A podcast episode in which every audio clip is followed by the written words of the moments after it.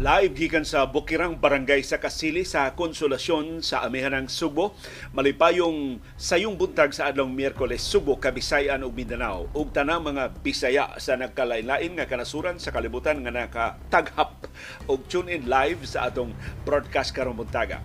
Natin latest weather forecast nag-uwan-uwan mi diri sa Bukirang Barangay sa Kasili sa Konsolasyon. Hinay ang uwan, mubundak, muhunong, muhinay, mubundak, muhunong, hang karon ito ang na ang uwan diri sa among bahin sa amihanang Subo.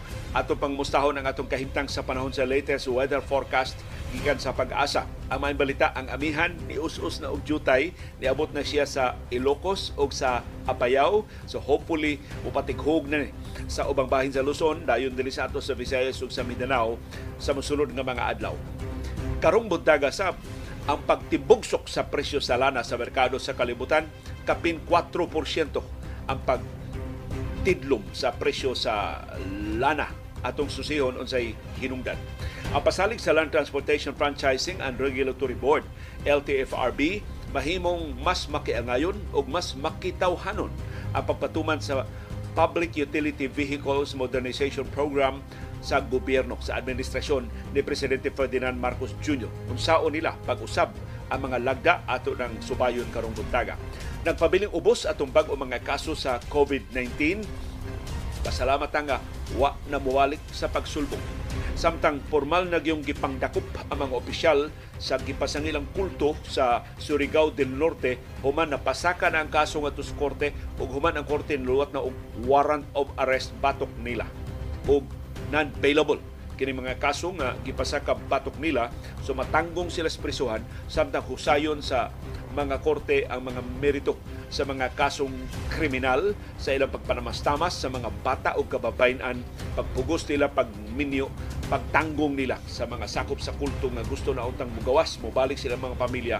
Wa na nila pagawasa sa ilang compound diha sa sitio Kapihan sa Barangay Siring, sa lungsod sa Socorro, sa probinsya sa Surigao del Norte, sa Socorro Bayanihan Services Incorporated, SBSI.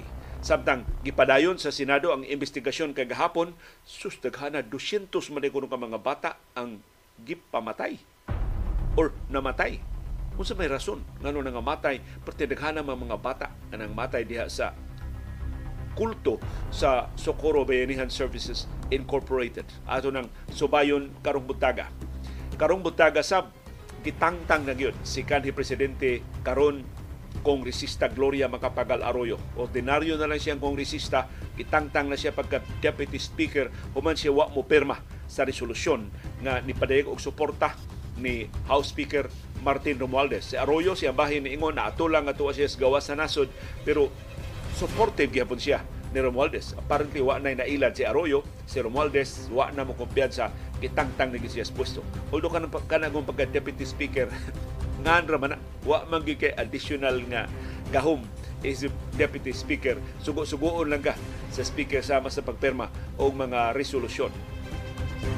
Karong buntaga sab gilik sa usa ka tinubdan diha sa Senado ang siyam ka mga senador nga pabor nga ibalik banhawon ang confidential funds ni Vice Presidente Sara Duterte Carpio.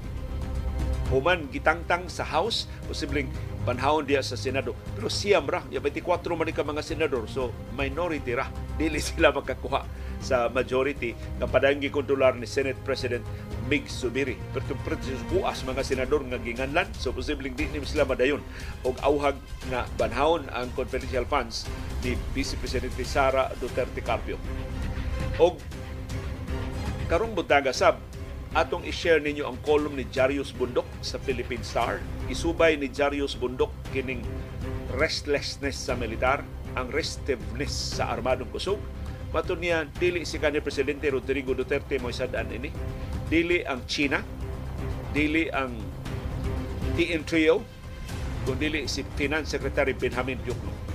Kadto nung pag-demonize ni Diokno sa kasundaluhan o sa kapulisan nga mura sila og nakasa kay libre ang ilang pensyon mao kuno toy nakapasuko sa mga retired generals, retired colonels o bisan sa aktibo na mga sakop sa armadong kusog sa Pilipinas. Ato na subayon karong buntaga. Samtang may balita na balik na dinis ato sa Subo ang ikalima na nga hutong, ikalima na nga batch sa mga Pilipinon nga ni bakwit gikan sa Israel kay naapektuhan ang ilang mga panginabuhi. Di na sila luwas ang ilang kahimtang tungod sa napaninggubat sa Israel o sa Hamas. Samtang maay balita gikan sa Israeli Foreign Ministry gitugutan ang mga Palestinian spouses sa mga Pilipino nga makabiya sa Gaza o makakuyog sa ilang pamilya tabok sa Egypt and hopefully makabalik na sila din sa Pilipinas. Pero verbal approval pa lang ang nakuha sa Department of Foreign Affairs. Nagpaabot pa sila sa written permit gikan sa Israel. Ato ning subayon karong buntaga. Karong buntaga sab ang reklamo sa International Committee of the Red Cross ang ilang mga sakyanan nga nagdag mga tambal ngadto sa mga ospital gibombardiyohan. Wa pa sila kay bawog kinsa nagbombardiyo pero sa maran in taon aduhan nila ka driver. May na lang nakalahos sila, nakakita sila lang agianan ilang na padagyon ang dugang medical supplies ngadto sa napikin nga mga ospital diha sa Gaza. Karong buntaga sab ang update sa National Basketball Association resulta sa mga duwa gahapon way duwa ang NBA karon tungod sa eleksyon state o local elections karon dito sa Estados Unidos ug sa atong viewers views ang inyong mga opinion, ang inyong mga reaksyon sa mga isyong natuki o wa matuki sa atong mga programa. ug sa atong kasayurang kidoy kuyan, Marcos flies again. Mulaag, mulaag naman, mubiyahe na sab si Presidente Ferdinand Marcos Jr. o di lang usa duhagyo ang iyang destinasyon. Mulupad siya padong San Francisco sa California o muhapit siya sa Honolulu siyang gikamingawan nga Hawaii. Mao na itong kuy-kuyon karong buntaga. Pasayloan mo rang watay comment box na sab no nawa na sab ang atong comment box uh, karong buntag so wa kita control ining atong uh, plataporma jadi man mahimong atong putlo ng atong broadcast aron pat gawason pagbalik ang atong comment box sa muna lang, total diya sa YouTube, makitaan man ninyo ang mga comments. Kasi pasayluan na lang kini mga kakulian teknikal nga atong nahiaguman.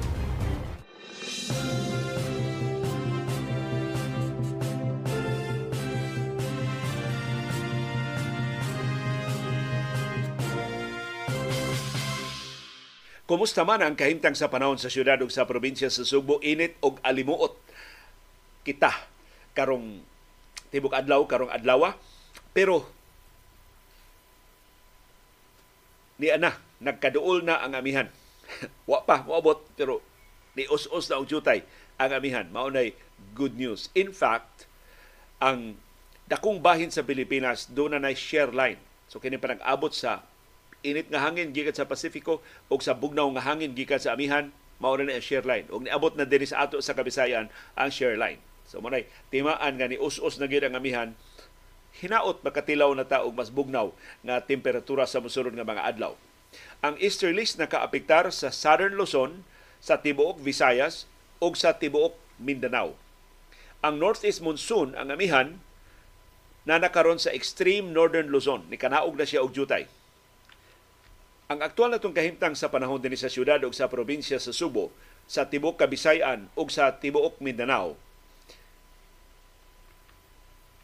mauna ang share line o ang localized correction, share line o easterlies. So wa na ang localized thunderstorms uh, dinhi sa ato.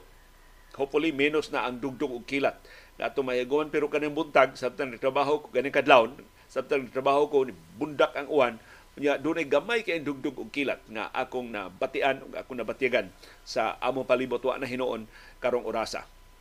Matod sa pag-asa ang Sugbo, Bohol, Negros Oriental ug Sikihor ug ang tibuok Kabisayan makaangkon og patak-patak nga pag-uwan, pagpanugdog o pagpangilat. Tungod ining kombinasyon sa share line o sa easterlies.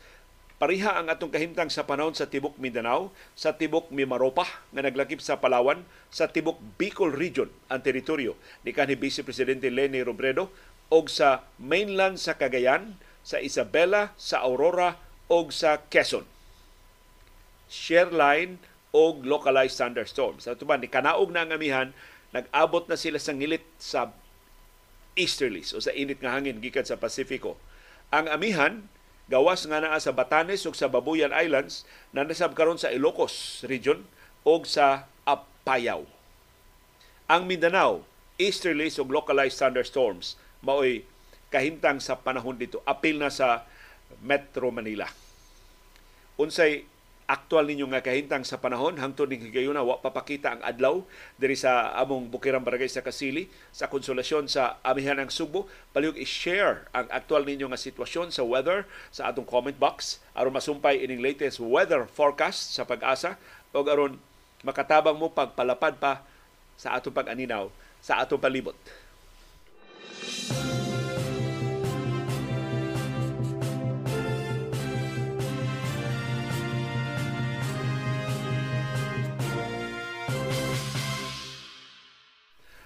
Ang maayong balita at the same time makapagugang nga balita karon buntaga mao ang pagtibugsok sa presyo sa lana sa merkado sa kalibutan. As in kapin 4% ang tibugsok sa presyo sa lana. 4 dolyares kada baril ang nawa sa presyo sa lana. Pagtapos sa trading sa ikaduhang adlaw sa trading karong simana kagahapon Martes mao ni kinaubsan nga ang ang sa presyo sa lana sukad Hulyo karong tuiga. Sa ato pa August, September, October, November sa niaging upat ka buwan mao ni kinaubsan nga presyo sa lana sa merkado sa kalibutan. Ang rason, weak ang economic data sa China.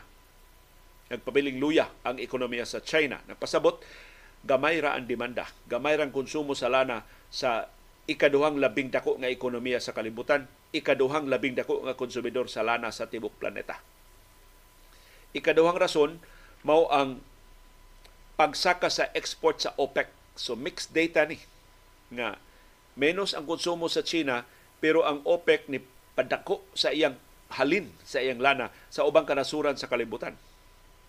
Ikatulo, ug mao ni nakapalansa ngano nga nitibugsok ang presyo sa lana sa merkado sa kalibutan mao ang paglig-on sa US dollar Kay ang lana dollar-based man, so kung mulig-on ang US dollar, makinangkag mas daghang local currency sama sa piso sa Pilipinas aron pagpalit sa samang gidaghanon sa lana.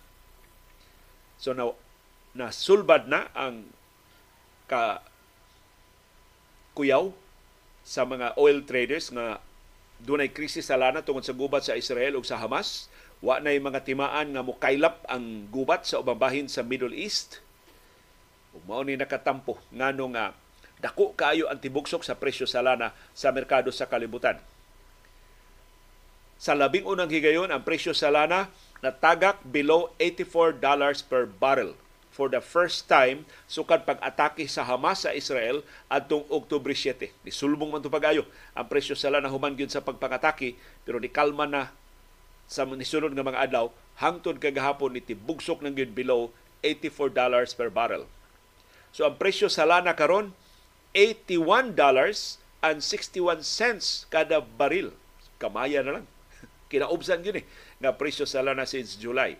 So natagak ang lana og $3 and 57 cents. Dulan yun 4 dolyares ang nawagtang sa presyo sa lana sa merkado sa kalibutan.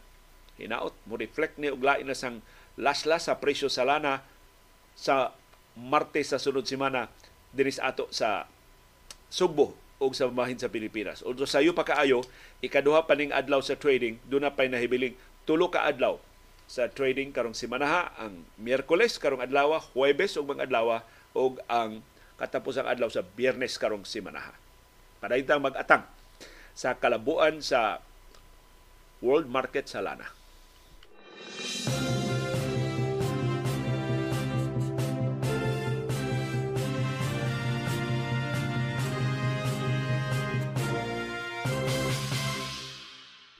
Nipasalig ang Land Transportation Franchising and Regulatory Board na tungod sa protesta sa mga transport groups tungod sa ilang konsultasyon sa nakalilain nga mga stakeholders sa Public Utility Vehicle Modernization Program sa gobyerno ang programa ilang ipatuman na dunay duha ka dagkong kausaban. Una, mas makiangayo na ang pagpatuman. So di na paboran ang dagko nga mga kompanya. Kaya mo ni auhag sa mga transport groups. Tanaw na to tinuod bang dili paboran ang gigante mga kompanya nga gusto na sang mudominar sa public transportation ug ikaduha mas makitawhanon mas humane na kuno ang programa. So ilang tan-awon ang aktual nga kahimtang sa mga transport groups, tabangan nila ang gagmay nga mga transport operators o mga drivers, POG drivers o operators aron di sila mawani sa POV modernization program. Matod sa LTFRB, ang bag-o mga lagda ila nang ipatuman sa nahibilin nga mga simana karong tuiga resulta ni sa tuto ka adlaw nga konsultasyon nga gihimo sa LTFRB uban sa mga transport groups sa mga opisyal sa gobyernong nahilabigit sa pag-facilitate sa POV modernization. Matod sa LTFRB, nakakuha sila og igo nga feedback, igo nga sukaranan, igo nga kasayuran aron mamahimong sukaranan sa ilang makiangayon nga assessment sa existing policies sa programa ug usa sa natuki atul sa konsultasyon mao ang pagbutang o mga provision para sa just o humane transition sa pagpatuman sa programa. So dili dali-dalion, dili kalit-kaliton, dili pakuratan, kundi agakon hatagan sa tanang kahigayunan ang mga maigo, ang mga maapiki ini maong programa aron makasakay sila, aron makaapil sila. Himoong masayon ang ilang participation sa PUV Modernization Program. Ang bagong lagda nga ipatuman sa LTFRB maglakip sab sa distance policy sa mga ruta o unsaon pag-extend sa modernisasyon ngadto sa karaan nga mga sakinan ngadto sa bag-o mga units. So, kung mahal kaayo ang bag-o mga units, unsaon pagtabang ang mga transport groups? Pautangon ba sila sa land bank? Good luck kay ang kwartas land bank na higot na sa Maharlika Investment Fund ug unsay ubang ayuda nga mahatag sa gobyerno do na bay programa ang Department of Trade and Industry DTI nga makaagak makahimong masayon sa ilang acquisition sa bag-ong mga units sa mga sakyanan pamasahero kini mga modern jeepneys.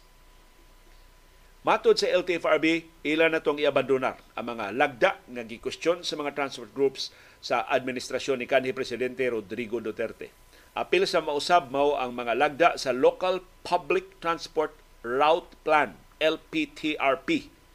Ang pagpatuman o ang pagtukod sa LPTRP o Local Public Transport Route Plan mo palig-on sa ownership sa mga local government units. So mas dakong tingog ang mga local government units pagtakda sa mga ruta. Dili ang LTFRB may magbuot-buot lang asa agi ang mga sakyanan pamasahero. Ang LGU, ang mga lungsod, ang mga syudad, maoy mas dako og tingog. Asa paagion ang mga sakyanan pamasahero. Aron sila maoy muduma sa planning sa pagtakda sa lokal nga mga ruta. Atol sa konsultasyon gipresentar sab sa Department of Transportation ang kausaban sa proseso sa pag-aprobar sa LPTRP aron pa siguro nga ang tanang mga stakeholders, ang tanang mga nahilambigit sa programa, sud sa jurisdiksyon sa local government unit, maapil sa konsultasyon, makatingog, makahatag sa ilang inputs. Gipahibaw sab sa Department of Transportation nga sa nahibiling mga adlaw karon tuiga, dunay 1.6 billion pesos nga ilang i-augment para sa modernization program. So dugang ayuda ni ngadto sa mga transport groups aron nga masayon para nila ang pagpalit ining bag-o nga mga units 1.6 billion pesos dako-dako ning kwartaha hinaut matarong ni sa paggamit isip equity subsidy para sa mga transport groups aron makaapil sila sa POV modernization program. Pero ni-insister ang LTFRB sa ilang pahibaw atong lunes nga ang deadline sa pagtukod og mga jeepney driver cooperatives o corporations karon na lang yung Disyembre 31. Usa nis mga requirements aron makaapil sa POV modernization program. Bisan sa mga kontrobersiya sa LTFRB o bisan giklaro nga ang kadakuan sa LTFRB wa pahingpit nga absulto sa mga pasangil sa pagpangilkil pero dili makaapektar sa timetable sa POV modernization. Ni pasalig sab ni subli pagpasalig ang DOTR nga ang mga traditional public utility jeepneys dili hingpit i-phase out magpabilin sila kung ilang matuman ang Euro engine standard nga gitakda sa Bureau of Philippine Standards sa Departamento sa Patigayon ug Industriya.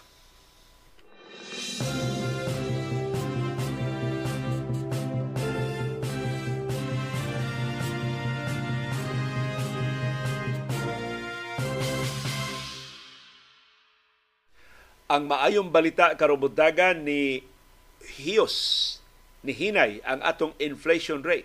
Sulbong gihapon atong presyo pero di na sa makapaspas sa niaging buwan sa Setyembre. So ang inflation rate ni hinay nga to sa 4.9%. Mas hinay ni kaysa 6.1% atong gisundan nga buwan sa Setyembre. So mo ang inflation rate sa Oktubre karon tuiga 4.9%. Matod sa Philippine Statistics Authority tungod ni sa pag hinay sa pagsaka sa presyo sa pagkaon. Nato na klaro na ang paghinay sa inflation rate wa magpasabot ni us-us ang presyo sa pagkaon. Padayon ni saka ang presyo sa pagkaon, mas hinay na lang ang pagsaka. Kay inflation rate mo man ang sukod sa kapaspas sa pagsulbong sa presyo sa mga palaliton. So from 6.1% ni hinay to 4.9%, nagpasabot saka gihapon ang presyo sa mga pagkaon pero di na sama kapaspas. Adtong Setyembre ang food inflation sa national level nihinay sa pagsaka ngadto na lang sa 7.1%, double digit ni adtong Setyembre sa buwan sa Oktubre. 10% ni adtong Setyembre. Adtong Oktubre sa niagi tuig ang food inflation mas taas pa gyud 9.8%. Sa tuwa ikumparar sa paspas nga pagsaka sa presyo sa mga palaliton sa Oktubre sa niagi tuig mas hinay ang pagsaka. Saka lang gyapon Kay usahay ra ba ang atong interpretation sa inflation ang maayo ni us-us na ang presyo. Wa mo us-us ang presyo. Padag saka ang presyo, hinay na lang ang pagsaka. Di, wa na kita makugang. Pero nagsigig saka ang presyo sa atong mga paraliton.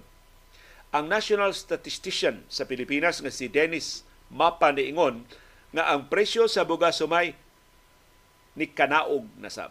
Kini aktual ni nga pagkanaog sa presyo sa bugas sumay sa buwan sa Oktubre. Kay nakabuylo naman ang ani ang regular milled rice, 45 pesos and 40 centavos kada kilo. Mas ubos gihapon kay sa price ceiling ni Presidente Ferdinand Marcos Jr. Kay ang price ceiling atong September, 40 pesos per kilo. 41 pesos per kilo. Wa gyud. Hantod karon nagkabuylo ng ani 45 pesos and 40 centavos per kilo ang kinaubsan nga presyo sa regular milled rice. Ang wheel milled rice no kung ikumparar sa September ni us-us siya og 2 pesos kada kilo. Kay 47 pesos and 50 centavos man ang regular milled rice adtong Setyembre. Ang wheel milled rice mapalit na karon at 51 pesos per kilo. Mas ubos og dulan 2 pesos kada kilo kay niabot man 52 pesos and 70 centavos kada kilo adtong Setyembre. So ang rice inflation sa niaging buwan sa Oktubre 13.2% mas ubos kaysa rice inflation nga 17.9% sa buwan sa Setyembre. Sumunod akong baligo. Sa Setyembre, kano sa gipatuman ang price ceiling, 17.9% ang rice inflation. Paspas kay sulbong sa presyo sa bugas sumay. Paglibkas sa price ceiling, ni us-us ang rice inflation by 4 points, niabot na lang 13.2%. More than 4% ang us-us sa rice inflation. So nakapasamot lang tos problema. Wa to makasulban. Sa krisis sa bugas sumay, ang price control pataka lang gito maong lagda ni presidente Ferdinand Marcos Jr. May na lang nakamatngon din siya siyang lagda usar ka buwan na iyang gipamugos ang price control. Matod sa Philippine Statistics Authority, ang national average inflation gikan sa Enero hangtod sa Oktubre karon tuiga niabot nag 6.4 ug ilang pasalig sa mosunod nga mga adlaw sa sunod buwan karong Nobyembre mo us-us pa gyud ang inflation rate. Sa tupa mas muhinay pa gyud ang pagsaka sa presyo sa naguna nato mga palaliton labi na kon ang presyo sa bugas sumay mosamot ka barato inig galing na inig baha na sa bag-ong supply sa bugas sumay kana kundi na mosalir ang mga kartel. Kana kon mabadlong nas gobyerno. Kini mga negosyante nga nagmaniobra sa supply ug sa presyo sa bugas sumay ug sa mga produkto sa agrikultura.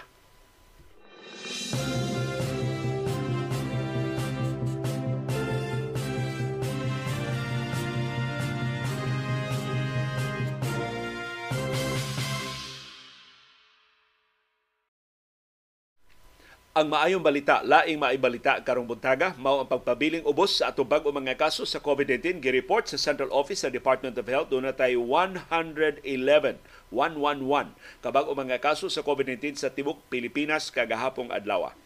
Gipahibaw usab sa Central Office sa Department of Health ni us-us ngadto sa 2,747 ang aktong active cases ang mga pasyente nga nahibilin sa itong mga ospital o isolation facilities Dinis sa Sugbo ug Central Visayas nibalik ta og single digit ang atong bag-o mga kaso sa COVID-19 siyam ra ang atong bag-o mga kaso sa tibuok Central Visayas gahapong adlaw. Ang kinadaghanan og bag-ong kaso mao ang Cebu Province dunay tulo, ang Bohol Province dunay say tulo, ang Mandawi City dunay duha, ang Lapu-Lapu City dunay usa ka bag-ong kaso sa COVID-19. Sa tuba, way bag-ong kaso sa COVID-19 ang Cebu City, wa say bag-ong kaso ang Negros Oriental, Labaw pang way bagong kaso ang Sikihor ato silingang isla o probinsya sa Sikihor. Ang atong active cases sa Tibok Central Visayas nagpabilin. Wa, matan, wa matarog 135 lang gihapon. Mao ni ang mga pasyenteng nahibilin sa atong mga ospital o isolation facilities sa Sugbo, sa Bohol, sa Negros Oriental o sa Sikihor. Ang labing daghang active cases mao ang Cebu Province dunay 135. Correction, Cebu Province 34 tabla sila sa Bohol doon sa 34 kabag ka aktibo nga mga kaso sa COVID-19. Ikatulo ang Cebu City doon ay 30 ka active cases. Ikaupat ang Negros Oriental doon ay 12 ka active cases. Ang ikalima ni apas na Mandawi City doon ay 11 ka active cases. Tabla sa siyudad sa Lapu-Lapu doon ay 11 ka active cases. Ang ikapito o kinagamyan hapit na makalingkawa sa COVID-19, tuto na lang ang active cases sa COVID-19 sa Sikihor. Hinaot nga padayon tang magbantay, nagmalampuson ta sa pagkontrolar sa pagsulbong sa bag-o mga kaso sa COVID-19, hinaot di lang una ta mo kumpiyansa. Hinaot di lang una ta mo tangtang sa atong face mask crowded o enclosed areas. Hinaot di lang una ta mo appeal sa wa kinahanglan nga mga tapok-tapok o hinaot padayntang mo maymay padayntang mo pahinumdom padayntang kalma nga mo badlong. Aron dito makakita og lalis ug away. Sa wa gyoy kapuslanan nga mga kiat-kiat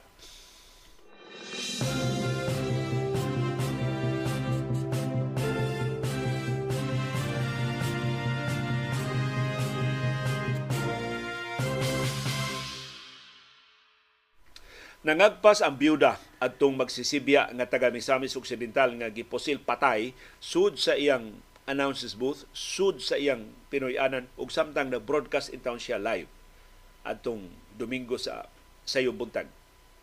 Iya pangagpas wa to mahilambigit sa trabaho. Kay di man dito komentarista si Johnny Walker o si Juan Humalon. Iyan duda kadto ilang kaso sa yuta o kining ilang negosyo sa ilang radio station. Mao ni ang sulti sa byuda nga mo gilabing una in taon nakakita. Mo labing una nakabantay gipatay ang iyang bana in fact nagukod pa niya ang mga suspect sa gawas sa ilang panimay. Matod sa byuda ni Juan Humalon alias Johnny Walker, wa gyud toy atraso iyang bana sa iyang mga komentaryo kay di man to mga komentaryo. Ang content day atong Johnny Walker patokar lang music, greetings lang, dedication lang ngadto sa mga listeners. Mautong na, nadunggan sa iyang Facebook Live dayon in taong pusil niya, na-dedicate pa siya. Doon na pa siya greetings gikan sa usa ka listener din sa Subo para sa lain niyang listener dito sa Mindanao. Matod ni Jerebel Humalon, dili siya kumbinsido na job-related ang pagpatay sa iyang bana. Matod ni Jerebel, ang format sa programa ni Juan Humalon, entertainment ra para kalingawan ra. Wa to siya, di siya labtik ba og komentaryo. Di siya komentarista. So wa gyud siya portion sa programa nga manaway siya, mga taki siya, pagbugal-bugal siya. Pulos ra gyud iya entertainment, paglingaw ra gyud sa iya mga listeners. Mubasa lang kuno siya og greetings, mubasa lang siya og mga public service announcements. So wa gyud kuno sukaran na magduda na doon masuko sa content sa iyang programa.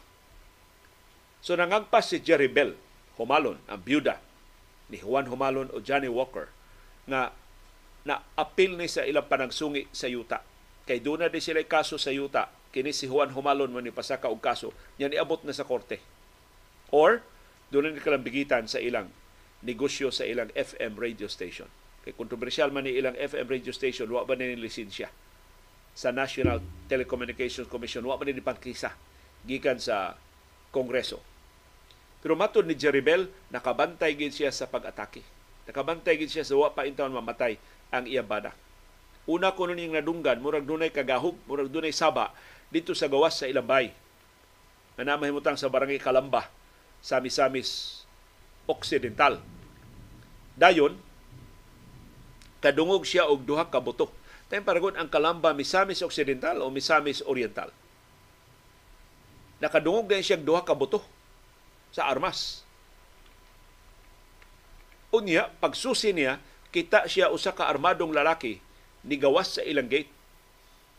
So iyang gigod, isuga ni Jeribel, humalo na. Kana ba sa adrenaline ba di ka realize nga posibleng ikay isunod? Iyang gigukod. Nganong nisud man ka sa mong gate karon dagan ka pa gawas, iyang gigukod. Nakita niya ang duha ka armadong lalaki.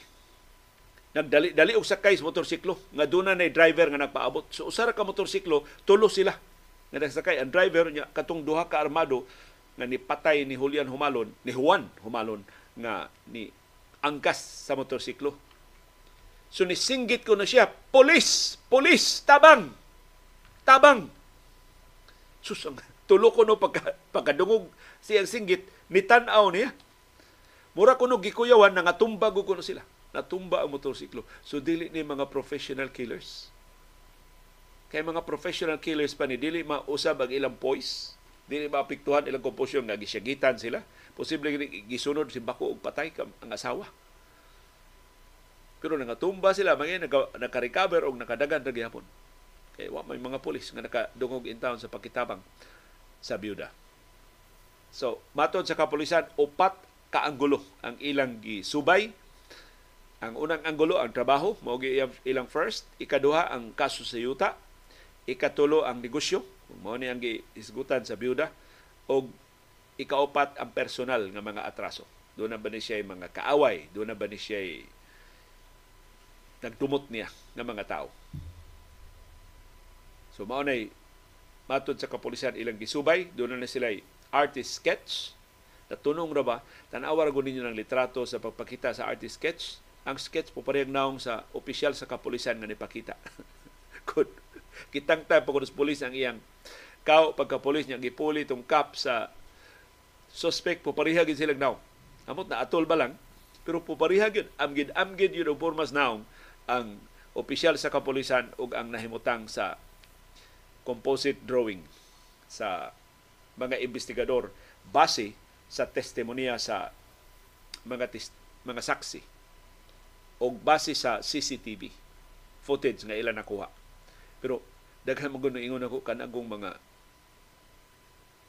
sketch karon kana mga naong bas mga suspects karon computer generated naman din na. Di man para sa una nga gyud mo imo drawing ba.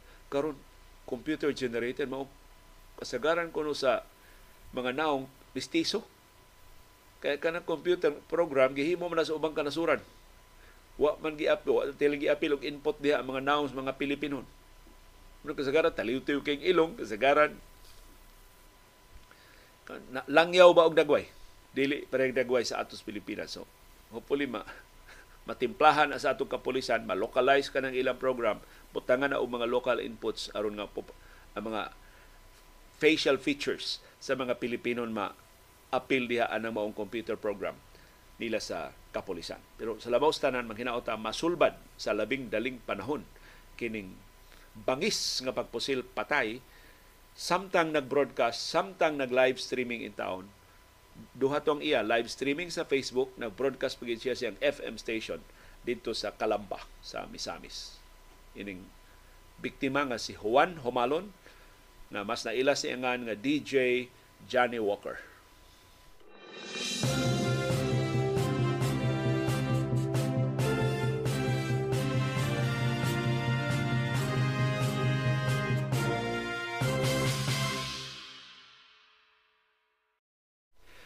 Gipadayon sa Senado ang ilang investigasyon sa pasangil nga mga krimen batok sa kulto sa Surigao del Norte ug nakugang sila sa bag-o nilang na Matod ni Senador Risa Hontiveros, dunay kapin 200 ka mga bata bag-o pang natao hangtod 4 anyos nga nangamatay sa sitio Kapihan sa Barangay Siring sa lungsod sa Socorro sa probinsya sa Surigao del Norte.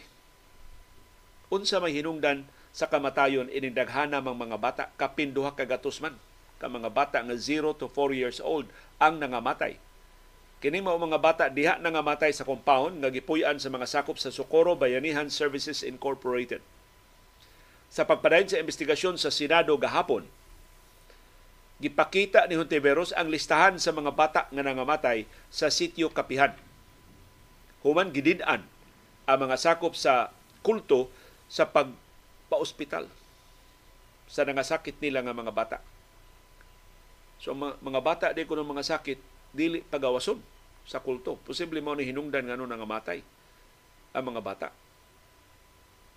Doon na siya pangagpas kay kini mga bataa dili ba ni normal og kahimtang kay 12 anyos pa ang mga batang lalaki, mga batang babae nga gipugos og minyo?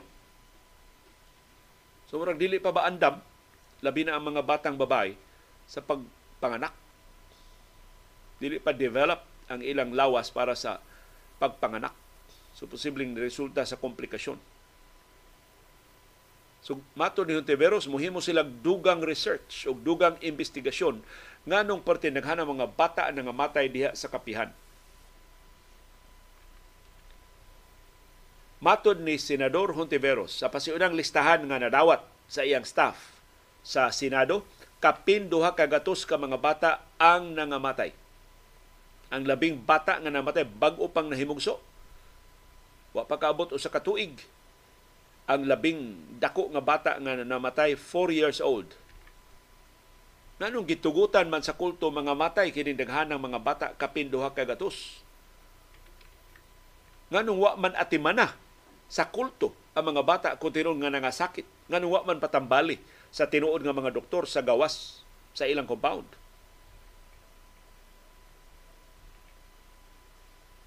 Niingon si Senador Hontiveros, di ba niingon mo reincarnation na si J. Renz ni Senior Santo Niño? Mapinanggaon man sa mga bata, nganong gipasagdan man ang mga bata nga mga matay sud sa compound, sa kulto. Kung mahinumduman, sa diyan nag-ocular inspection silang Senador Bato de la Rosa o ang mga staff sa ubang mga senador dito sa sitio Kapihan sa Barangay Siring. Atong Oktubre sa naging buwan, nakakita silang pipila ka mga lubong nga kasagaran mga bata dito sa sitio Kapihan.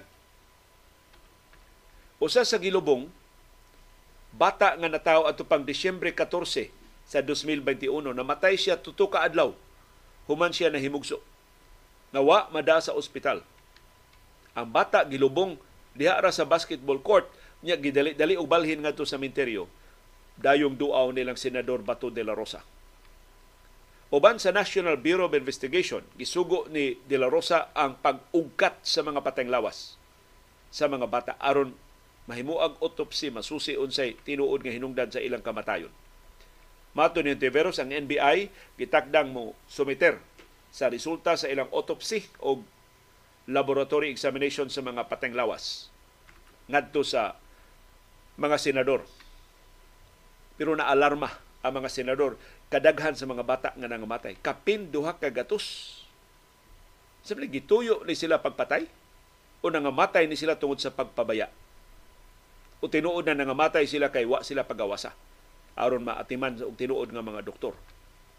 Nausas mga amahan sa mga bata nga namatay kini si Randolph Balbarino, mangingisda ni, nga sakop sa kulto. Iyang gidetalye, giunsa pagkamatay ang iyang bata. Namatay ang bata duha ka adlaw human gipanganak siyang asawa atong Disyembre 2020. Namatay ang bata sigon ni Balbarino kay ang leader nila nga si Jairens Kilario, ilang gitawag og Senior Aguila, ni dili sa pagda sa mga bata nga bag-o pang nga gawas sa sitio Kapihan. So yung giingnan ang mga midwives nga ako ning dadto sa ospital akong bata. Tiling matabang pa ni sa mga doktor. Kay nag, naglisod na og ginhawa ang bata. So nihangyo siya mga midwives tuguti na lang ko. Ako lang dadto dito sa gawas para maadtong sa ospital. Pero giingnan siya sa mga midwives nga si Senior Aguila ni Dili sa pagda sa mga bata. So wa no sila mahimo gawas sa pagtuman sa sugo ni Senior Aguila. Diha mas kilaryo atol sa testimonya ang kilaryo di na tinuod. Kay di ko no siya mo'y presidente sa SBSI atong 2020. Pero sa unang mga testimonya, kinis kilaryo mao ni presidente since 2017. so nilib dahil siya pagka-presidente atong 2020. Ya pagilain nga makapahasol nga kasayo ang gihatag kinis Balbarino kini nagbangutan intang amahan sa bata. Kini kuno si Kilario mao ni magpatuga-tuga pagka doktor diha sud sa ilang compound. Doon na gani ko mga anak, doon na gani ko masakit, kinis kilaryo. Mao kunoy moingon nga mao atiman sa mga pasyente. Kay kamao kuno siya motambal. In fact, kini kuno kilaryo sa dihang hapit na mga anak ang iyang asawa, nag-IE pa. Nihimo pag internal examination na si Dr. Iris mo magkahulagway ninyo unsa ng IE pero mo ni himuon sa mga doktor pagsusi baghain ng bata. Pila na ka CM diha dayo panganak na sa pasyente. Naghimo pa kuno si Senior Aguila og IE sa pasyente. So gipangutan ng Senador Bato de la Rosa unsay IE kanang gisod ang tudlo sa private part sa imong asawa. Ningon si Balbarino, yes, Your Honor. Kay iya kunong gihinol, hain na ang uo sa bata. Ug siya mismo, may naghimo sa IE. Gihimakak na sab ni Kilario kining maong pasangil. Matod ni Kilario, nganong ang bana may inyong pangutanon? Ang asawa. Mo pangutan agi IE bagid tanako siya padayon niyang panganak. Ingon si Kilario, di ko kabiyaw mo IE. Ano kita mo IE ko mga babae, nung kalibutan na na ingos Tiberos, bantay lang ka, kilaryuha ka, mapamatudan kay din pasangin, makatubang na sa gaglaing kaso. Kay ka na pag-insert o tudlo sa private part sa babae, lugos na.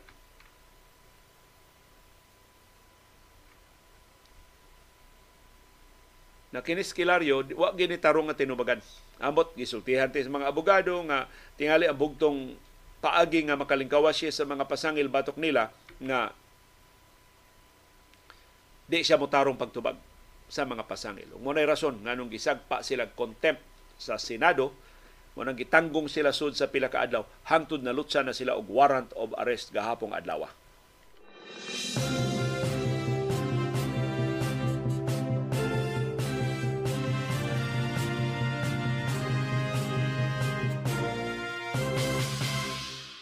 Doon ang pagilaing seryosong atraso ang Socorro Bayanihan Services Incorporated nga na dokumento sa Department of Social Welfare and Development o gipasangil sa mga sakop mismo sa kulto. Gipasanginlan ang SBSI nga nikuha og 50% sa tanang kinitaan sa mga sakop sa kulto. Maayuda man gikas gobyerno o kita man sa ilang pagpanguma o kita man silang pagpangisda katunga sa ilang kita i-remit ngadto sa kulto. Mo ring dato kining kulto.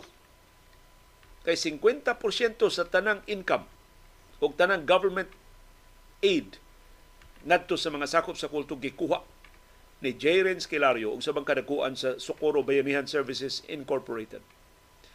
Ang unang nipasangil ini kining sakop sa SBSI nga si Randolph Balbarino.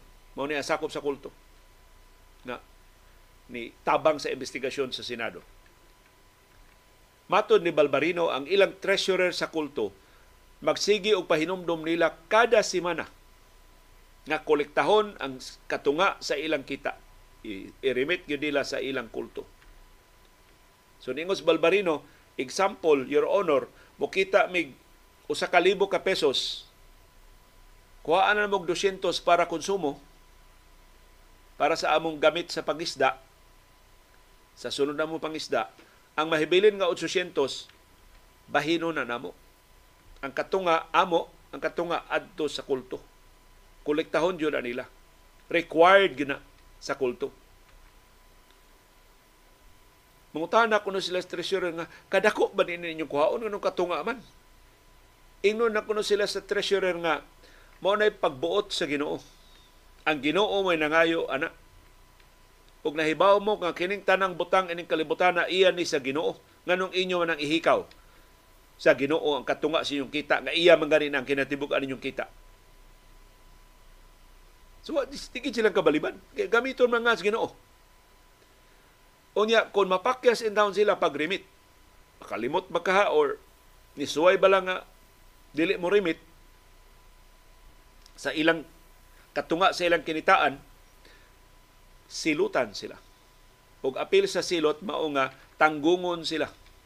Ilubong kuno sila og foxhole. Sunod ay mga lungag kuno di syuta, ilubong sila sa lungag syuta. Ya did na sila sa pagpangisda. So masakripisyo ng mga pamilya, wa na sila panginabuhi kapait. Kung ni sulti, ining Balbarino, sakop sa kulto. Nakatunga sa ilang kita, gikuha sa kulto. Sa iyang bahin, ang Assistant Secretary sa Department of Social Welfare and Development nga si Irene Dumlao ni Ingon, human sa bagyong Odette atong 2021, December 2021 man to ang bagyo nga si Odette, ang treasurer sa kulto nangulikta og 6,000 pesos sa 10,000 pesos nga ayuda sa kada miyembro. Kaya niabot mag 10,000 ang ayuda pero nakuha man sa Danyos sa kabalayan dito sa Surigao del Norte, labi na sa sitio Kapihan. Kay bantang magkay sila bagyo, naman sila ibabaw.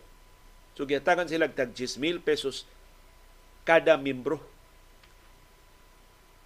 Ang gikuha nos kulto 6,000 So kung dunay 900 ka households sud sa compound sa Socorro Bayanihan Services Incorporated gikwenta sa Senado niabot og 4.5 million pesos ang nakolekta sa kulto gikan sa ayuda sa mga membro. Og niingan ang DSWD kana sa ayuda lang na sa Odette. Sa 4 piece mausab. Wa pa eskwelaha mga bata, gawas sa mga bata kan sa mga ginikanan sakop sa 4 piece. Kay requirement man sa 4 piece nga at least 85% ang attendance sa mga bata. So kung di pa eskwelahan ang mga bata, maputol ang ilang ayuda. So na mga bata di school to gipa eskwela aron makuha ang ayuda. Pero ikuha sa ayuda 50% to 60% ang kuhaon. So 50% kuno kung imong kita pero ayuda kuno sa gobyerno 60% ang kuhaon sa kulto. Kaku ang kwarta. Ining kulto sila maluoy ang ilang mga sakop ilang gibinuangan ilang gilugos ilang gipugos og minyo ilang gipugos diya pagpatrabaho unya ilang pagkuhaan sa mga ayuda o sa ila itong lehitimo nga mga kinitaan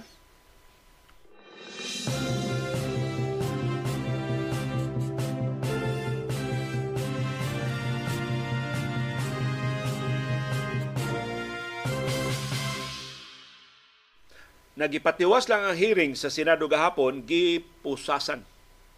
Daghan kay pusas gida ang National Bureau of Investigation. Gipusasan si Jaren Skilario, alias Senior Aguila, og laing duha.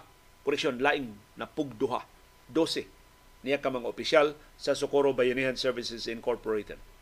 Kay napasaka na ang kasong kriminal batok nila og naluwatan na sa korte ang warrant of arrest batok nilang Kilario o kaubanan ang Department of Justice mo pasaka sa mga kaso batok ni Kilario ug laing 12 ka mga leader sa Socorro Bayanihan Services Incorporated ug ang Surigao del Norte Regional Trial Court niluwat dayon og warrant of arrest.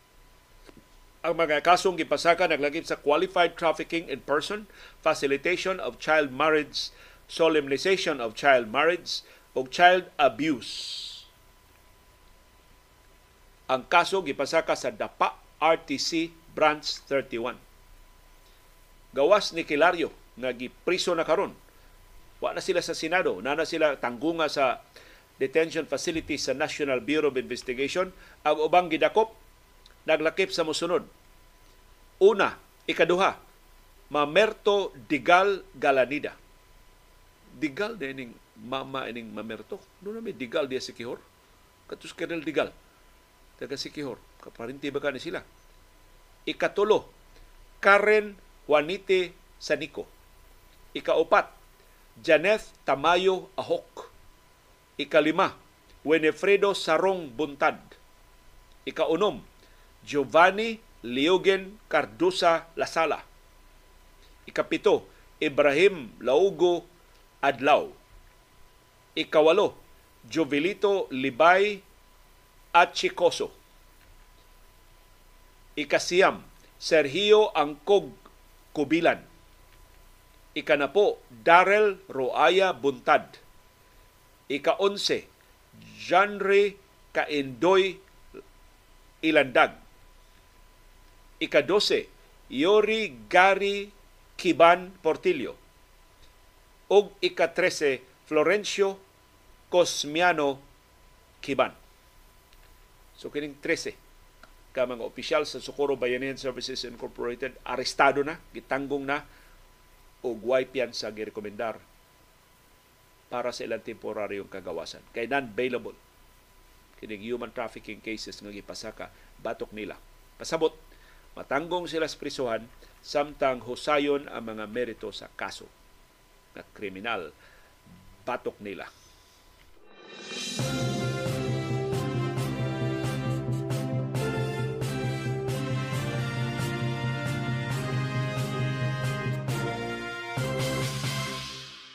Dinis ato sa Subo na kaso man dito ang pasangil sa pagpanghasi batok sa mga barangay officials diha sa lungsod sa Dumanhog sa kasad pang Subo. Gipahibaw sa Cebu Provincial Police Office nga ilan ang gipasaka ang kasong grave threat o attempted homicide batok sa upat ka mga suspects nga gipasangilan ng hasi sa ilang politikanong mga kaatbang diya sa barangay Tapon sa lungsod sa Dumanhog. Nahitabo ni sa kadlawon sa adlaw sa eleksyon adtong Oktubre 30 sa niaging simana. Ang hepe sa Cebu Provincial Police Office nga si Colonel Percival Zurilia niingon nga usa sa upat ka mga sinumbong napatay na nila. Ilang gipasangilan nga ni Sukol atol sa operasyon sa kapulisan pagdakop niya diya sa barangay Kalabtingan sa lungsod sa Dumanhog adtong Domingo sa hapon. Ang suspect nga napatay sa kapulisan giila nga si Godofredo Manzanades. Kinis Manzanades gidudahan sa kapulisan nga hitman na hired gun. Nasugo-sugoon ni mga politiko sugo-sugoon ni mga negosyante pagpatay sa ilang mga atraso. Si Manzanades, gipasanginlan sa kapulisan nga nisuway pagsukol nila sa iyang pagsuway unta pag-ikyas. Atuon unta ni siya sa kapulisan aron imbestigahon sa pasangil nga nanghasi siya. Gipasangil mo inang una na pabuto. So gipusil o napatay siya sa kapulisan Nakuha gikan sa mga pulis gikan ni Manzanades ang kalibre 45 nga pistola ug usa ka hand grenade. Kinis Manzanades giilas ka pulisan nga taga barangay Apo sa lungsod sa Argao sa habagatang Subo. Silingan ras lungsod sa Dumanhog. Gipasangilan sa ni si Manzanades nga may responsable sa duha sab ka mga kaso sa pagpamusil nga niresulta sa kamatayon sa duha ka mga tawo. Si Manzanades mao'y gipasangilan sa pagpamusil diri sa barangay Kalunasan sa Cebu City atong Oktubre 31. So doon sa kasus pusil. October 31 sa tuwa one day after sa barangay ug sangguniang kabataan elections. Siya sa gipasangilan nga nakapusil patay sa 24 anyos nga si Claymark Blanco nga tagalungsod sa Dumanhog atong Oktubre 29 or bispiras sa barangay ug sangguniang kabataan elections kabisi gud ning Manzanares kung tinuod. Kini pasangil batok niya. Maapil ining kasuha si barangay kapitan Lundong Fernandez ang outgoing barangay captain sa barangay Tapon sa Dumanhog na si Kapitan Lundong ni tinuod sa iyang pahibaw na human siya nanumpa pagka barangay konsyal kay nilaog man siya pagka barangay konsyal sa nanging eleksyon ni-resign siya sa iyang pwesto. So mupahuway na siya sa politika pero ni ay kaso nga nag-ung-ung batok niya. Pero ngilingig man niyang umaabot nga san in law si attorney Vince Isles kompleto ni og legal defense si Kapitan Londong Fernandez ining kaso nga iyang gipasaka. Pero atong klaron kining kaso na pa ni sa piskalya. Wa pa ni mapasaka ngadto sa korte. So dura pay kahigayonan silang Kapitan Londong Fernandez o kaubanan sa pagpanubag sa mga pasangil batok nila. Pero sa upat ka mga gipasaka kaso tulo na lang ang nahibilin kay napatay kining ikaupat na si Manzanades nga gidudahan sa kapulisan nga hired gun o, hire, o hitman Kay pertindaghana ini mga insidente sa pagpangusil na siya magilabdigit.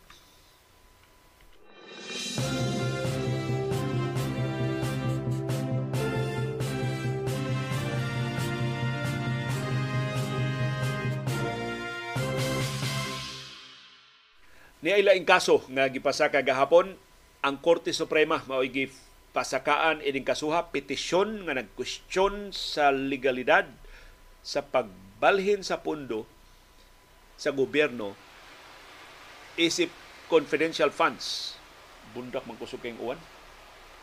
Diri sa among nahimutangan? Kadi ta mawa ko kadiyot sa kahanginan kay akong subayon. Dito ang raman sa dayon. Baba. May gani nagbata na si Dr. Iris. Siya na rin manira sa among mga bintana gikwestiyon ang legalidad o ang constitutionality sa pagbalhin sa 125 million pesos nga confidential funds ngadto sa Office of the Vice President. Matod sa mga petitioners ngadto sa Supreme Court, kung illegal ni o unconstitutional ni, mahimo ba iuli kining kwartaha? Suguon si Vice Presidente Sara Duterte Carpio pag uli ining kwartaha ngadto sa National Treasury. Gikwestiyon kining maong kwarta kay why item sa confidential funds ang Office of the Vice President in 2022. Kaya ang budget sa 2022 para sa OVP gihimo ni kanhi Vice Presidente Leni Robredo. Ug sa kinatibuk ang unom ka tuig niyang termino wa mangayo bisag usa ka dako nga confidential funds si kanhi Vice Presidente Leni Robredo. Pero siya may nakaserbisyo sa second half sa 2022 kay ang termino ni Robredo Cotobra man sa June 30 2022. So sa utong tutok 12.01 PM sa June 22 si Sara Duterte Carpio na ang Vice Presidente. So from June 30 to December 31, siya maoy nagpahimos sa sobras katunga. Gibinlan siyang Robredo og sobras katunga sa budget. So tanawon sa ka ligdong to sa Robredo ha. Mahimo ninyang hutdon ba og gasto ang kwarta? Para gibuhat sa kanhi presidente nga si Rodrigo Duterte. Pero wa ra kabot katunga ang iyang gigasto. Sobras katunga iyang gibilin para ni Vice Presidente Sara Duterte Carpio. Pero matagbaw Carpio nangayo siya og dugang kwarta. Paglingkod gyud niya sa pwesto nangayo di siya dugang kwarta.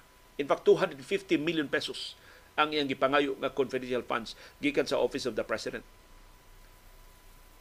August pa Nisuwat siya sa Office of Representative ko be og 250 million pesos nga confidential funds. Ang gihatag sa DBM adtong Nobyembre pero nadawat niya pagka Disyembre na 125 million pesos ra. Pero asa niya pa sa hilua, sud lang sa 11 ka adlaw gihulot niya gasto ang 125 million pesos nga confidential funds. Bisan kung why item ang OBP para confidential funds. So, mo basis sa petisyon na illegal to ang paghatag niya og 125 million pesos nga confidential funds kay wa na sa iyang budget. Ang Kongreso ra mao makagahin sa kwarta. Ang Office of the President dili mahimong mo usurp, dili mahimong mulapas, musapaw sa gahom sa Kongreso pagahin og kwarta. Ang Office of the President maka-propose og budget. Pero ang aktual nga mo probar sa budget mao ang Kongreso.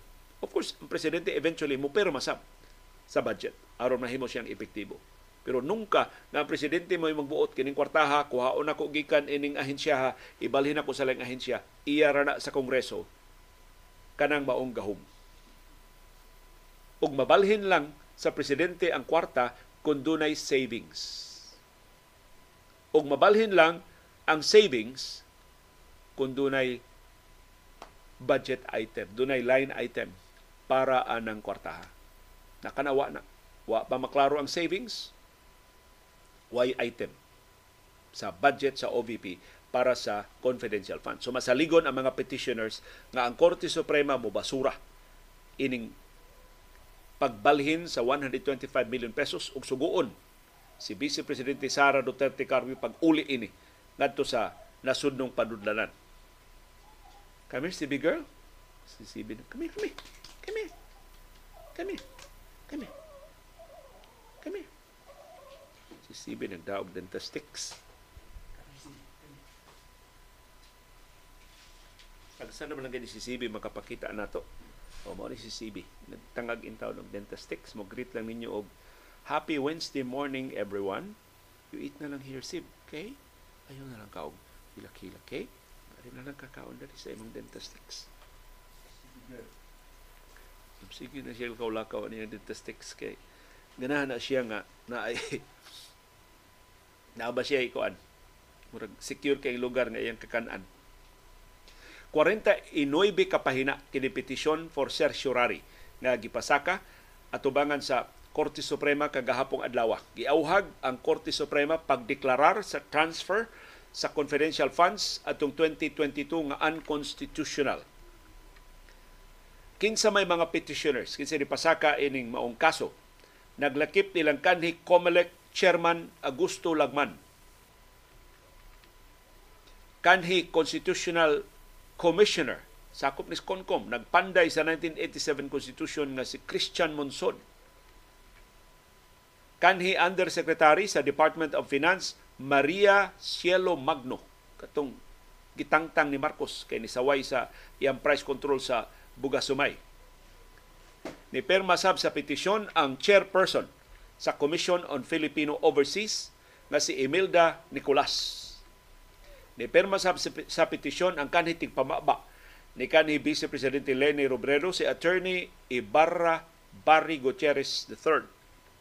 Ni perma sab si Katrina Monsod, si Ray Paulo Santiago, si Honorio Poblador III, si Vicente Romano III, si Enteng Romano ni, kaila ko ini niya, tarong ni nga tao, tarong ni nga leader. O nakigbisog ni batok sa diktadurang Marcos, batok ni Duterte o karon ni Marcos Jr. Rex Drilon o Miguel Hugo ang gilista sa mga petitioners nga mga sinumbong ilang mo ilang gifailan ini mao petisyon mao ang Office of the Vice President nga girepresentahan ni Vice Presidente Sara Duterte Carpio, ang Office of the Executive Secretary nga girepresentahan ni Executive Secretary Lucas Bersamin, ang Department of Budget and Management nga girepresentahan ni Budget Secretary Amina Pangandaman. So atong atangan unsay desisyon sa Korte Suprema ining petisyon nga gipasaka batok sa kontrobersyal nga confidential funds ni BP Sara adtong 2022. Sa iyang bahin si Vice Presidente Sara Duterte Carpio nihimo dayon og video reaction ini maong kaso ug niingon siya mas maayo nga gi-file kining kaso diha sa Korte Suprema aron nga makapahuway na kining isyuha.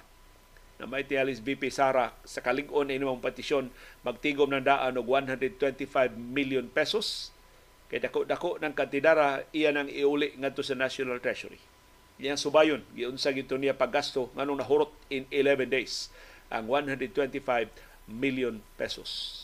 Sa tupak kapin 10 milyones pesos kada adlaw ang iyang gigasto sa ni, sud lang sa 11 ka adlaw atong Disyembre sa 2022. Gawas ko nagtubod ning kwartas mga Duterte mura og magkadusingot og jutay. Mas dako iyang singot ini kasi ang pagkatkatkat og bukid o pagkaog mga karinderya ang pagproduce pag-uli ining 125 billion pesos ngadto sa National Treasury.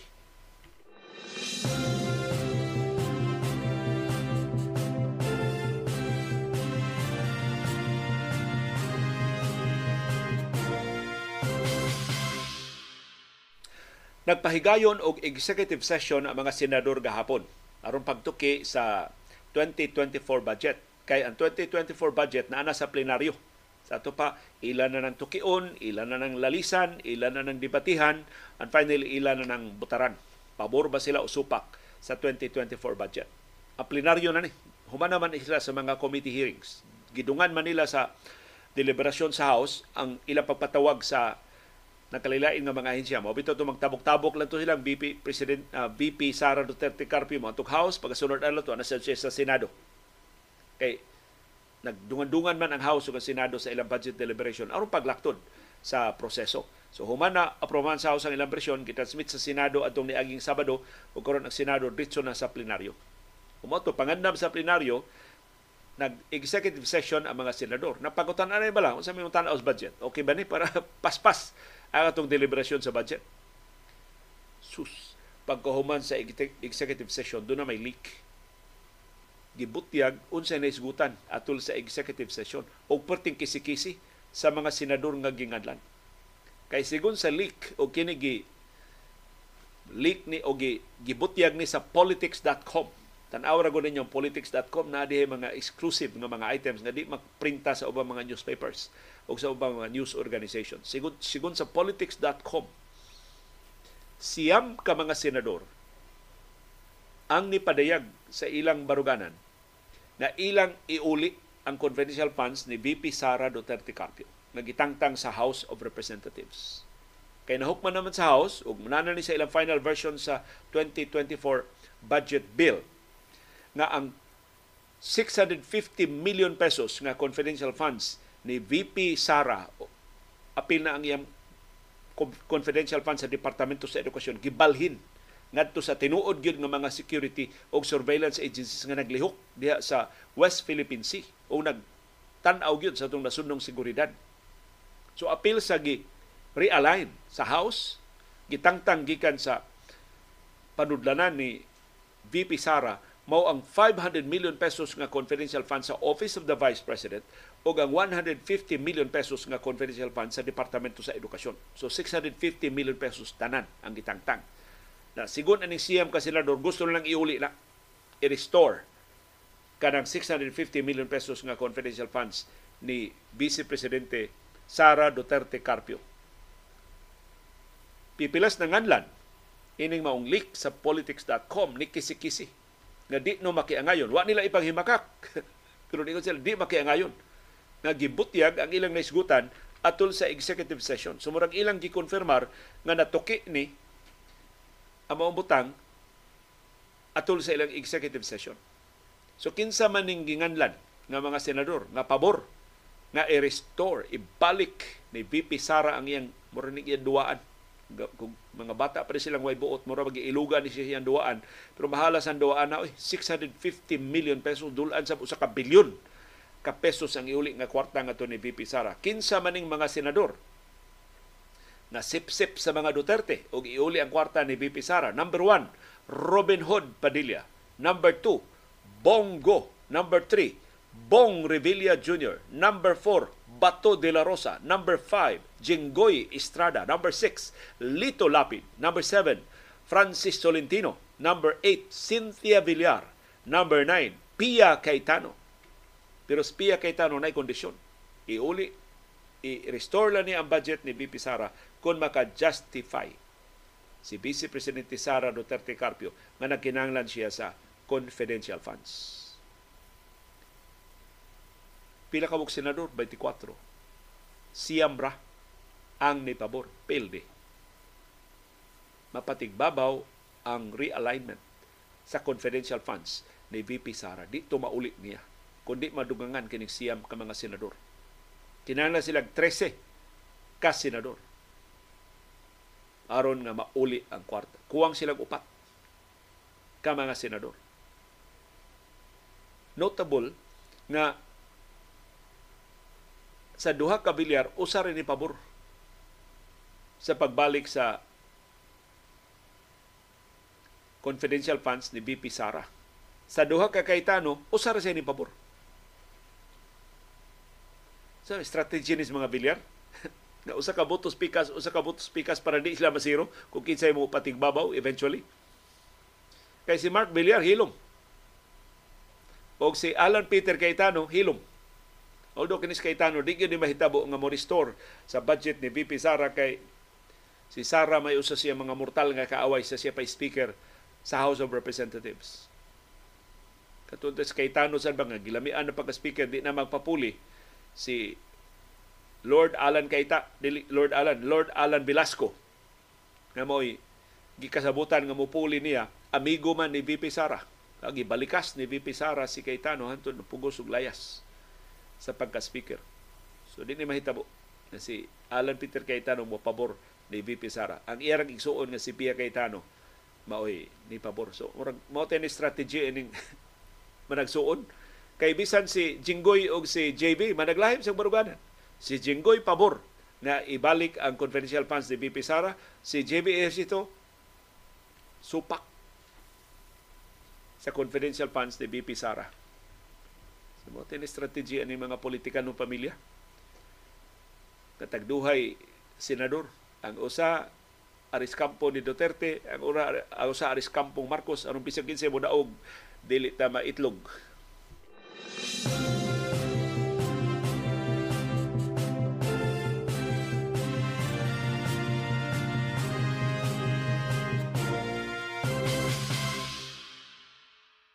Na nagpadayon ang lahugay sa House of Representatives.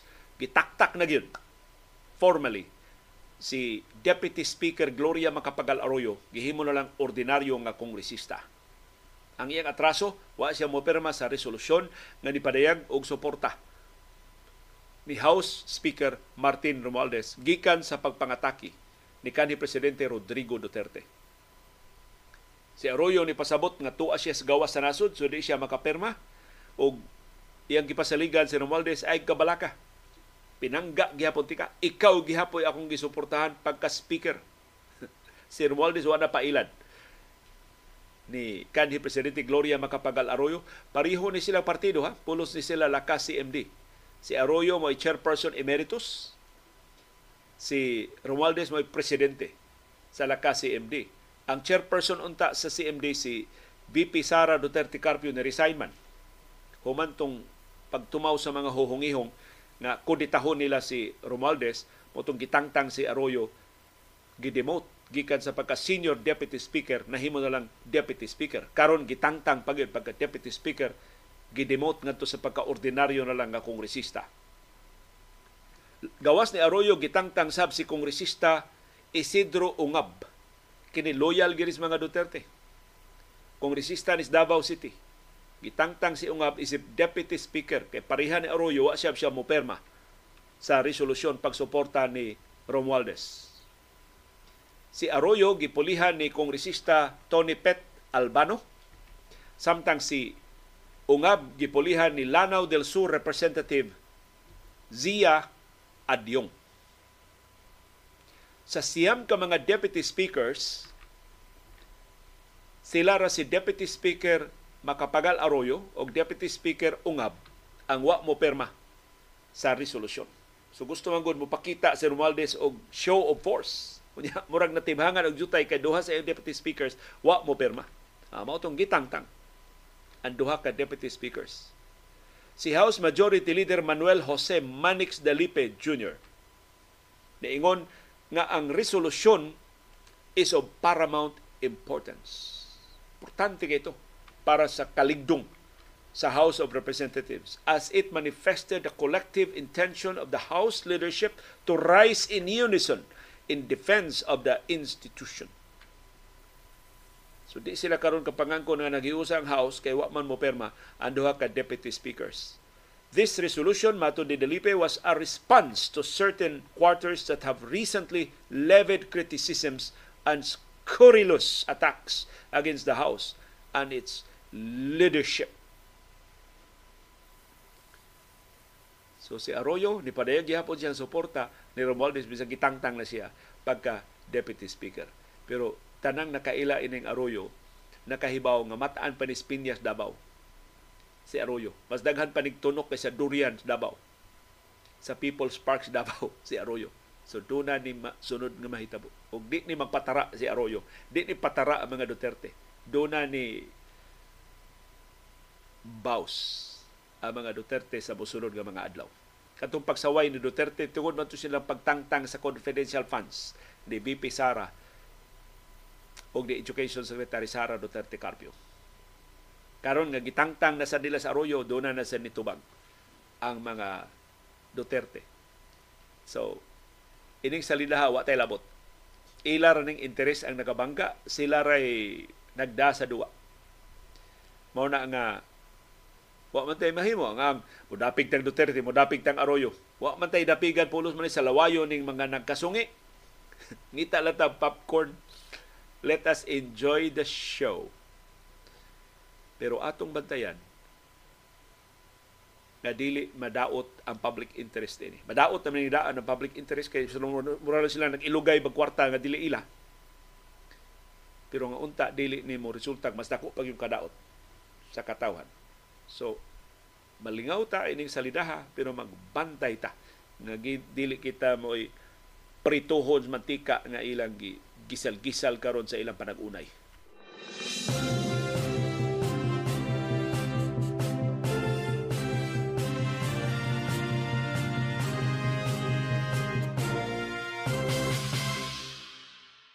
Tuguti akong ipakita ninyo karong buntag unsa kahilas kini mga Duterte.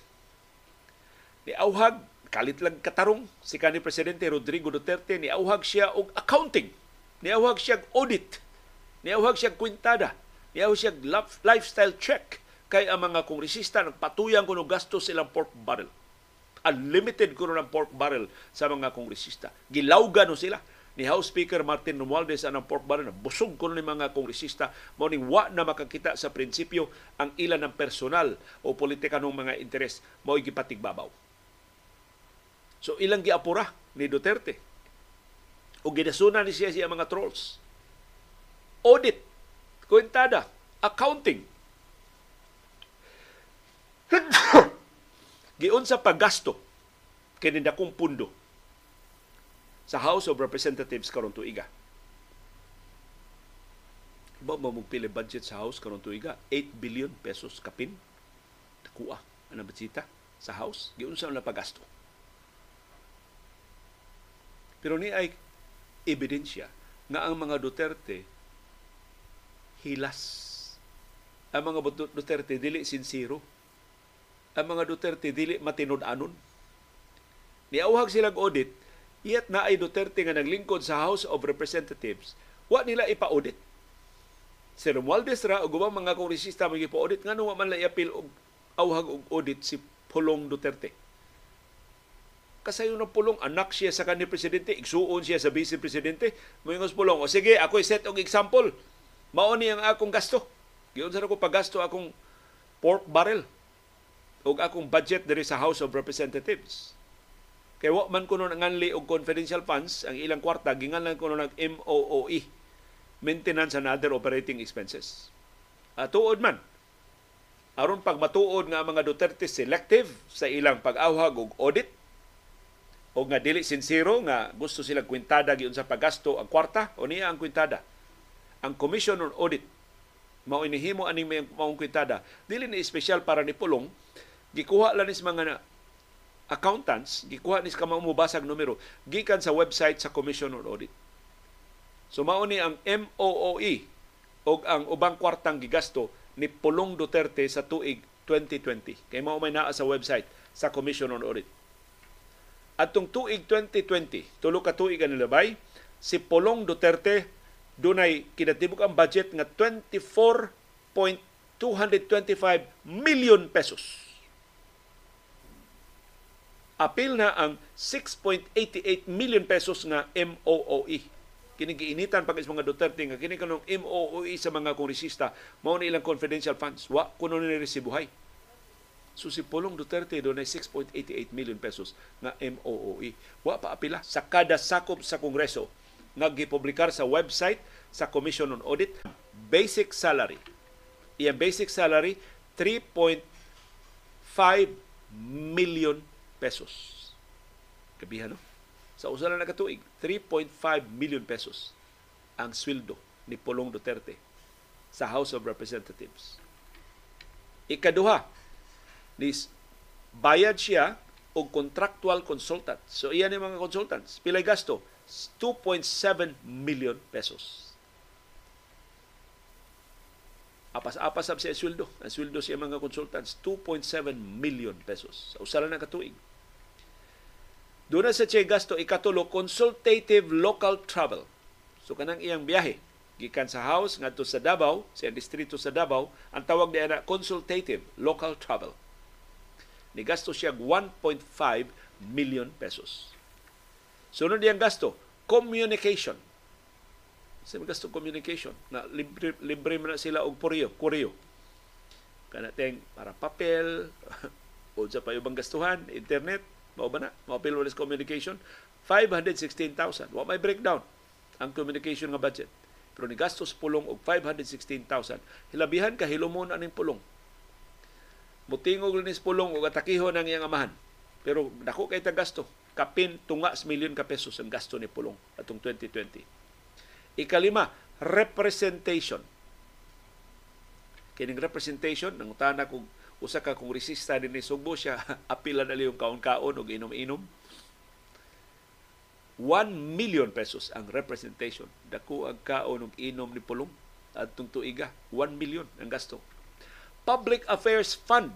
Kung sa man Public Affairs Fund, sa mao gyapon mga press release, pakaon og mga reporters, inom-inom ang mga reporters, dako gasto 2.9 million pesos ang Public Affairs Fund.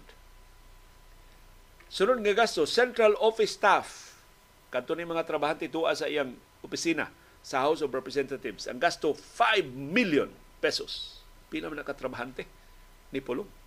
O ang katapusan nga item mo kinadakan, MOOE, Maintenance and Other Operating Expenses, 6.88 million pesos ug kung tinuod nga way resibuhay di ta ka kahibaw giun sa paggasto ni Pulong kining 6.88 million pesos niya nga MOOE. So ang kinatibuk-an nga gastos katawhan sa opisina ni Kongresista Paulo Duterte atong 2020 24 million 225,436 pesos and 75 centavos. Nganong di man awhagon ni kanhi presidente Rodrigo Duterte ang iyang kaugalingong anak pag-set og example. Pangutano niya sa pulong. Giunsa ni paggasto ni imong 6.88 million? Tinuod na wa mo'y resibuhay? Tinuod nga imo nang gibulsa? Tinuod nga inyo ra nang gigasto bisag unsay masuod sa inyong bakukang? Kay way resibuhay certification na kinahanglan ng kwartaha? Iyang pangutanon ang iyang kaugalingong anak pero sa ka likoy og sinultihan ni kanhi presidente Rodrigo Duterte ang iyang figure sa confidential funds ni BP Sara wa magtakdo. Iya ganing gitawag og intelligence funds ang confidential funds. Karon hasta siyang laing anak nga si Pulong Duterte di siya kapangayo og kwintada. Hasta siyang laing anak si Baste Duterte di niya kapangayo ang breakdown giun sa paggasto ng ilang confidential funds. Dako kayo diha sa syudad sa Davao. Sukad pa siyang panahon hangtod gipulihan siya siyang duha ka anak. Magduda ta na kining pamilyang Duterte why chat group.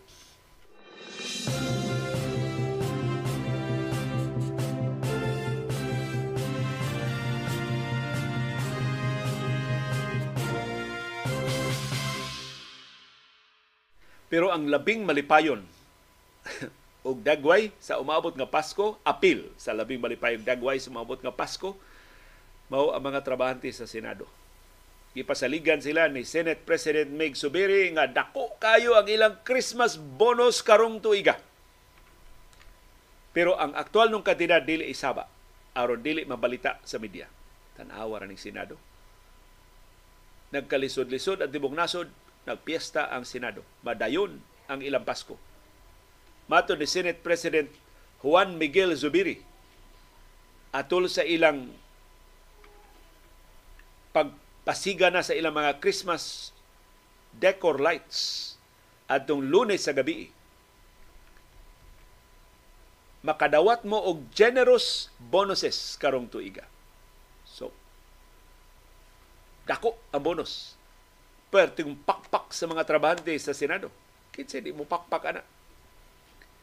Matod ni Zubiri, kining maong mga bonuses resulta ni sa inyong hard work o sa inyong dedication paghatod og quality legislation og policies. Quality gyud tinuod tong ilang policies. Maharlika investment fund duhay prescription period. Quality. Ang ilang mga balaod nun. Kap- ang balaod nun sa retirement sa mga sakop sa Armando Kusog ilang giusab kaduhan laos ba in one year. Ang pension reform kapila na laos ba wa pa gani mapasar ang final nga version. Quality ang legislation tinuod diya sa Senado. Quality ang usab-usab silang hunahuna. So ang stability sa atong mga balaod na apektuhan na lasaw tungod ning quality nga trabaho sa itong mga senador o mga kongresista tuloy bagbag kay mga balaod nun mausab doon na di gamay problema doon na di ay depekto yung mga good news hindi ko muna ibabalita dito sa inyo. so kining maayong balita di sana ko i-detalye. Isikreto na lang natin kasi sasabihin na naman ng taong bayan sana all. Maibog na sab ang katawhang Pilipinon. Masina na sab sa kadagko sa inyong mga Christmas bonus. Pero gagawin natin para sa inyong lahat. At you will be getting a very generous bonus this year generous gift from your Senate, members of the Senate, and the Senate leadership. And I hope you will all be happy. Kung mahinom naman atong Pebrero, si Subiri gisaway pag-ayo tungod siya papanghambog ngadto sa publiko nga kapin 3,000 ka mga trabahante sa Senado nakadawat og inflationary adjustment gikan sa 12,200 ngadto na sa 50,000 pesos. Grabe ha. Doon sila inflationary adjustment ang Senado. Tiyan from 12,200 to 50,000. So ning higayon na ingon subiri di lang niya isgutan ang bonus because the media is here. Pero nakarealize tayo si Zubiri tem para good mo lain ang implikasyon ani da. Na kasi yung paghamog generous kayong Christmas bonus. So iyang gibawi. Iyang giingnan ang mga trabante, pay it forward, lalo na sa mga mahihirap niyang yung mga kababayan, sa inyong mga barangay, sa inyong mga villages. Share it as well with them. Because we owe it to our people that us here in the first place that gives us our salary. Uwahin na kay siyang nakamat kung time para di man din ato ning kwartaha Di man day ako ng kwartaha. Giangkon mo namo nga kami naghatag og bonus ninyo. I-share na ha sa inyong pobre nga mga silingan. I-share na sa inyong pobre nga mga barangay. Kung sincero pang Senado, kamoy mo siguro nga mga kabos dili masiro karong Paskuha. Og di lang sa Pasko, sa tanang adlaw tuig, dili sila mga kabsan og ayuda sa labing kabos, sa labing apiki nila nga sitwasyon. Og nibawi si Subiri nga para sa mga trabahante sa private companies ayaw mo kabalaka. Iyan ang paninglan si Senador Jinggoy Estrada nga ilan ang mapasar sa wapay Pasko karon tuiga ang balaod nun pag-increase sa suhulan by 150 pesos. 150 pesos ang across the board nga aumento sa suhulan sa mga trabahante sa tibuok Pilipinas kanang sa ara sa sinugdanan na karon tuiga hapit na lang matapos ang 2023 wa pa ta og anino sa pagkatuman sa saad hinaot mapatuman na maikog si Subiri nga maunya-unya lang gihapon kanang maong balaod nun.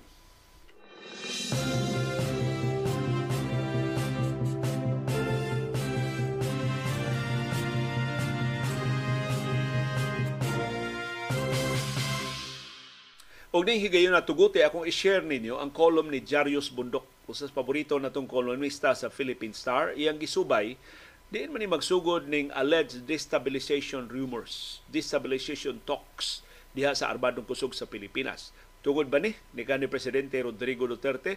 Tungod ba ni sa TN trio ni retired General Eliseo Rio? unsa may rason ining pagkyaw-kyaw sa mga opisyal sa militar, apila sa retirado nga mga general o mga koronel. Sa iyang kolom karong ni Ingos Bundok ang rason ini, ang tinuod nga rason ini, mao si Finance Secretary Benjamin Diokno. Mato ni Bundok, ang retiradong mga general dili makapangu og kudita. Kay di na sila kabahin sa command chain, unya ang mga sundao di na mutuo nila. Gawas pa, human sa tuto ka dekada nila nga pagserbisyo, mas ganahan silang mo makigduwa na lang sa ilang mga apo. Pero nasuko ang mga retired nga mga opisyal sa armadong kusog. Nitumaw ang daghan kay mga online chat groups kasagaran mga graduado sa Philippine Military Academy. O nahibaw siya ini kay sila sad nga mga hamtong na nga mga sakop sa media sama ni Jarius Bundok na apil ining mao mga chat groups kay nakakover man sila ini sa dihang sila pay mga batanong opisyal sa armadong kusog sa una. Og ingon si Bundok giangko ni ni National Security Advisor Eduardo Anyo masakop sa PMA Class 1983 nga dunay healthy exchange, dunay passionate exchanges og debates ug bisan mga pagsaway batok sa Administrasyon Marcos diha sa ilang mga chat groups. Ang rason, si Finance Secretary Benjamin Diokno. Kay iyang gikwestiyon ang pension budget sa armadong kusog. Ni pasidaan siya na unsustainable o nga mo resulta sa fiscal collapse kung ipadayon na 100% free ang budget sa kasundaluhan o sa kapolisan. So gilaslasan sa Department of Finance ang budget para sa pensyon o kinala mo contribute na ang mga sundao ug ang mga pulis. Apil sa nasuko pag-ayo mga mao ang AFP retirees nga duna intay permanent injury sa natad sa panggubatan sa aktibo pa nila serbisyo. Ang uban na putlan sa ilang mga tiil, ang uban na putlan sa ilang mga bukton, ang uban wa pa maayo sa ilang mga samad sa gubat. O sila mo'y labing pasok anon nga ni protesta Wa katabang nga nag-usab-usab ang numero nila Jukno pila man gigastos gobyerno para sa pension benefits sa retiradong mga sundao o mga pulis o ubang uniform personnel. Ang budget secretary nga si Amina Pangandiman, Pangan, Pangandaman managlahi og mga numero. Ang pensyon sa 2022, 2023 iyang giingon nga nikabat og 230 billion pesos. Dayon iyang giapil ang retirement gratuity og leave credits gipaburot pa gyud ngadto sa 273 billion pesos. Pero ingon ang mga retiradong opisyal, misleading na kay ang gratuities og leaves kabahin na sa mga benepisyo ngadto sa mga nga ihatag inig retire. Dili na kabahin sa pensyon. Ang website mismo sa Department of Finance nihatag og ikatulong nga numero sa pensyon sa armadong kusog sa 2023, 214 billion pesos. So ngano tuluman ka managlahi nga numero ang gipakita sa Department of Finance. Usa ka mathematician na si retired Admiral Ariston de los Reyes, sakop sa PMA Class 1971. Ni Ingon, gituyo ni nilang Jukno o ni Pangandaman ang paggamit og managlahi nga mga numero aron mo samot pagburot ang pagtanaw sa katawhan sa mga benepisyo sa retiradong mga sundao o mga pulis. Makapalibog ni sa publiko o makapasamot ni sa ilang kasuko nganong libre ang mga sundao o mga pulis sa ilang pensyon. They demonize not only our pension but also our fight for what is rightfully due us. Matod sa retirado nga mga opisyal, wa sila maningil og subras balaod. Gimando sa balaod kining ilang benepisyo naa ang National Defense Act, Commonwealth Act number no. 1 ug ang 1987 Constitution nga nigarantiya ini mga benepisyo sa retiradong mga sundao, mga pulis ug ubang uniform personnel. Ug ilang gihinumduman ang dako nila sakripisyo. Atol sa ilang duty, mabuwag sila gikan sa ilang pamilya. Girisgo nila ang ilang kinabuhi sa pakig-away sa mga kaawa sa, sa mga kontra sa estado ug sa pagluwas sa mga biktima sa katalagman. Pag abot nila sa ilang retirement age, ni deteriorate na pag-ayo ang ilang physical, emotional ug psychological health. Ug parte na gid nilang nagkinahanglan gid sila sa ilang mga benepisyo. So, gigamit sa, mga, sa kining mathematician nga si retired Admiral de los Reyes ang math nga mo iyang gihulag mo exact science sa pagpakita pila mangyod ang kinatibuk-an na pension figure sa 2023 para sa Armadong Kusog. 128.7 billion pesos. Mas gamay kaysa gipatuo nila Diokno og ni Pangandaman. Ang iyang classmate na si Senador Ping Lacson So ngilinging dito dulo sa Reyes, kini PMA class 1971 mao ni klase ni Gringo Hunasan, ni Red Kapunan, ni Tiboy Posilero o sa katong mga Ramboys. Iyang ilang classmate si Ping Lacson kani senador ni pasalig nila aprobado na ang budget para sa ilang pensyon sa sunod tuig. O wa di na mahilabtan, di na sila mo contribute laing nakapasuko sa mga sundao mao ang Maharlika Investment Fund nga gigahinan og 500 billion pesos. Samtang kuhaan ang budget para sa retirement benefits sa Armadong Kusog ug sa kapulisan. Matod sa mga retired generals, ang Maharlika Investment Fund nag bisto lang unsa ka banga numero kini si Diokno. Isip chairman sa Land Bank of the Philippines iyang gikuha og 50 bilyones pesos ang Land Bank para sa Maharlika Investment Fund. Ug tungod ini ang land mo tong napugos. So para sa mga retired generals mo ni nakapugos ni Presidente Ferdinand Marcos Jr. pagsuspenso o pag-review sa rules in, implementing rules and regulations sa Maharlika Investment Fund. Kung mato ni Jarius Bundok, ang laing mga issue na nakapasuko sa militar mao ang pag-isnab shabby treatment ni retired Colonel Leonardo Udunio. Nasud sa upat ka buwan, gi-isnab sa COMELEC ang graduado sa PMA Class 1964 siyang hangyo nga ang telco transmission logs sa eleksyon presidensyal sa niaging tuig ipagawas na sa publiko. Sa diyang finally si Colonel Odonio ni pakita na sa publiko adtong Marso karon tuiga kapin usa ka gatos ka mga koronel o mga general ni petisyon sa COMELEC pagpaminaw ni Ordonio sa 82 anyos nga si Odonio. Aron marilis na ang transmission logs. Samang pag-isnab ang nahiaguman ni retired General Eliseo Rio. Si Rio kanhi Electronic Communication Chief sa Armado Kusog nangayo sa samang transmission logs sukad pa sa July 2022. Bisan pa kung siya po pangu sa Department of Information and Communications Technology o siya pangu sa COMELEC Advisory Committee sa eleksyon atong 2019 giisnab siya sa Commission on Elections. So finally, pagka Marso karon tuiga, ang COMELEC nihatag ni Odonio ug ni Rio sa transmission logs sa mga telcos. Pero ang transparency server reception logs wa gihapon itugyan.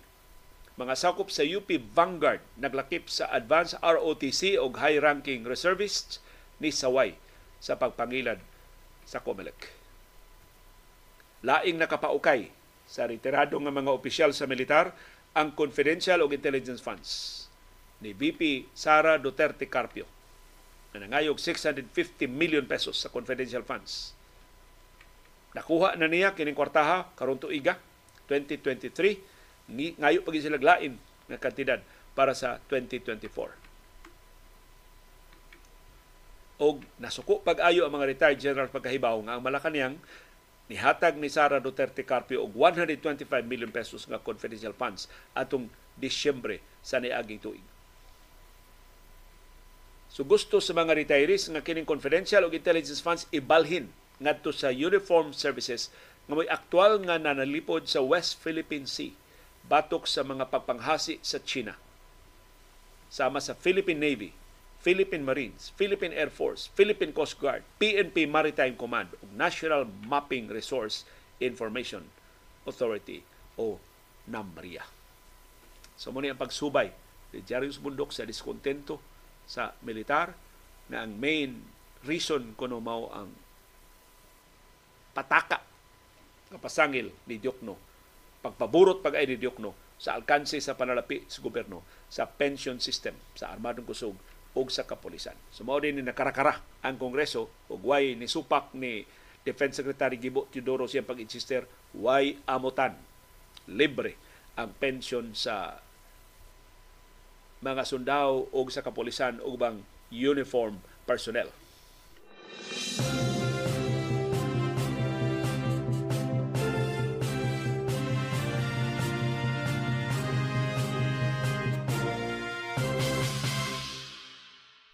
Ang maing balita na hibalik na sa Pilipinas ang ika-lima na nga batch sa mga overseas Filipino workers sa Israel. Na nawad-an nila trabaho tungod sa nagparayong gubat sa Israel o sa Hamas. Ug napugos pagbakwit sa Israel ug na mauli sa ilang pamilya dinhi sa Pilipinas. 22 ka mga overseas Filipino workers ang ikalima nga batch sa mga Pilipino nga nabalik gikan sa Israel. Nitugpa ilang eroplano sa Ninoy Aquino International Airport Terminal 3 sa siyudad sa Pasay appeal in town sa nabalik din sa Pilipinas mao si Mary June Prodigo. Kinsa mo nagda sa pateng lawas, nag-cremate na sa iyang igsuon nga si Mary Grace Prodigo Cabrera. Kadtong Pilipina nga caregiver nagipatay sa Hamas uban sa 95 anyos niya nga pasyente. Makaikyas unta siya pero ni unong siya siyang 95 anyos nga pasyente gipatay silang duha sa Hamas Si Cabrera usa sa upat ka mga overseas Filipino workers nga napatay sa bagis nga pagpangatake sa Hamas sa Israel niadtong Oktubre 7. Ang urna sa iyang abo sa iyang pateng lawas dadon sa ilang Pinoyanan sa Iloilo. Si Israeli Ambassador Ilan Floss niingon nga mga Israelis ni ila sa mga overseas Filipino workers nga napatay sa Hamas isip mga bayani sa Israel kadako ining kadungganan sa mga Pilipino. So katong upat ka mga Pilipino nga napatay sa pag-atake sa Hamas ilhon sa Israel nga ilang mga bayani. O kabahin na sila sa opisyal nga pamilya sa Israel. Kang hilingig ganing Israel ha. Og tungod ini, ang pamilya ni Cabrera makadawat og lifetime benefits gikan sa Israeli government. So tabangan sa Israeli government ang mga panginanglan sa iyang pamilya. Kay bayani siya. Muna ka nindot. Di para sa ato din nga ilhon kang bayani, kutob sa istorya. Sa Israel, bayani ka, doon na pa kay benepisyo. Lifetime ang benefits o assistance na madawat ining mga pamilya sa upat ka mga overseas Filipino workers. So wa sa papiri ang mga ahensya sa gobyerno gipahibaw sa nila ang dugang mga hinabang. Apil na ang comprehensive reintegration, psychosocial evaluation o medical assistance o ubang suporta sa Department of Migrant Workers para sa mga overseas Filipino workers. Ang Pilipinas nagpaabot og dugang pa ng mga Pilipino nga mabalik dinhi, madugangan pa tungod sa nagpadayon nga gubat sa Israel o sa Hamas. Tanawa ra ang kalainan. Ang atong benefits ikahatag ngadto sa atong mga trabante, psychosocial evaluation, medical examination, ang sa Israel, lifetime benefits o assistance. Boy lang ihatag nga sa pamilya sa nangamatay ng mga overseas Philippine workers. Lahi gyud kayo ang tratamiento sa ubang gobyerno sa ilang katawhan na maigo in town sa terorismo, ma, mabiktima o mga krimen sa ilang pagpanabaho, sa ilang pagtabang sa ito nasunong ekonomiya ang ato abunda kay atong pagarpar ang ila institutionalized assistance. Na sa ilang sistema. Kita magita maghilak-hilak na lang. Kung mamatay na ang mga overseas Filipino workers o niya ang atong kasagara sa atong hinabang one shot deal kutob sa atong ikatunol. Ikahuman na bahala na mo niyang pamilya hamuwa na mo'y breadwinner kay namatay ang inyong overseas Filipino worker, wa nay labot ang gobyerno ninyo. Mao na itong tratamento sa mga overseas Filipino workers nga atong giulog-ulugan nga mao mga bayani sa bag-ong panahon.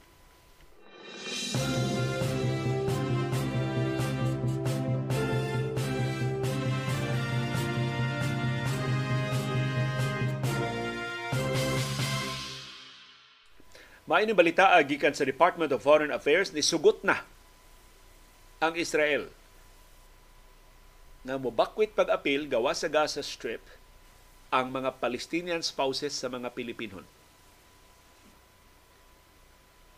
Mao man hinungdan nga nung gikas kapis gatos 46 na lang ka mga Pilipino ang magawas kay gipili na las mga Pilipino nga magpabilin sa Gaza pag unong sa ilang mga Palestinian spouses nga gididaan sa Israel sa pagawas. Nakaron matod sa DFA ni sugot na ang Israel nga mga Palestinian spouses mukuyog sa mga Pilipino pagbiya sa Gaza Strip pagtabok ngadto sa Egypt aron pagbalik dinhi sa ato sa Pilipinas. Matod sa DFA, ang ilan na lang gipaabot mao ang written approval gikan sa Ministry of Foreign Affairs sa Israel.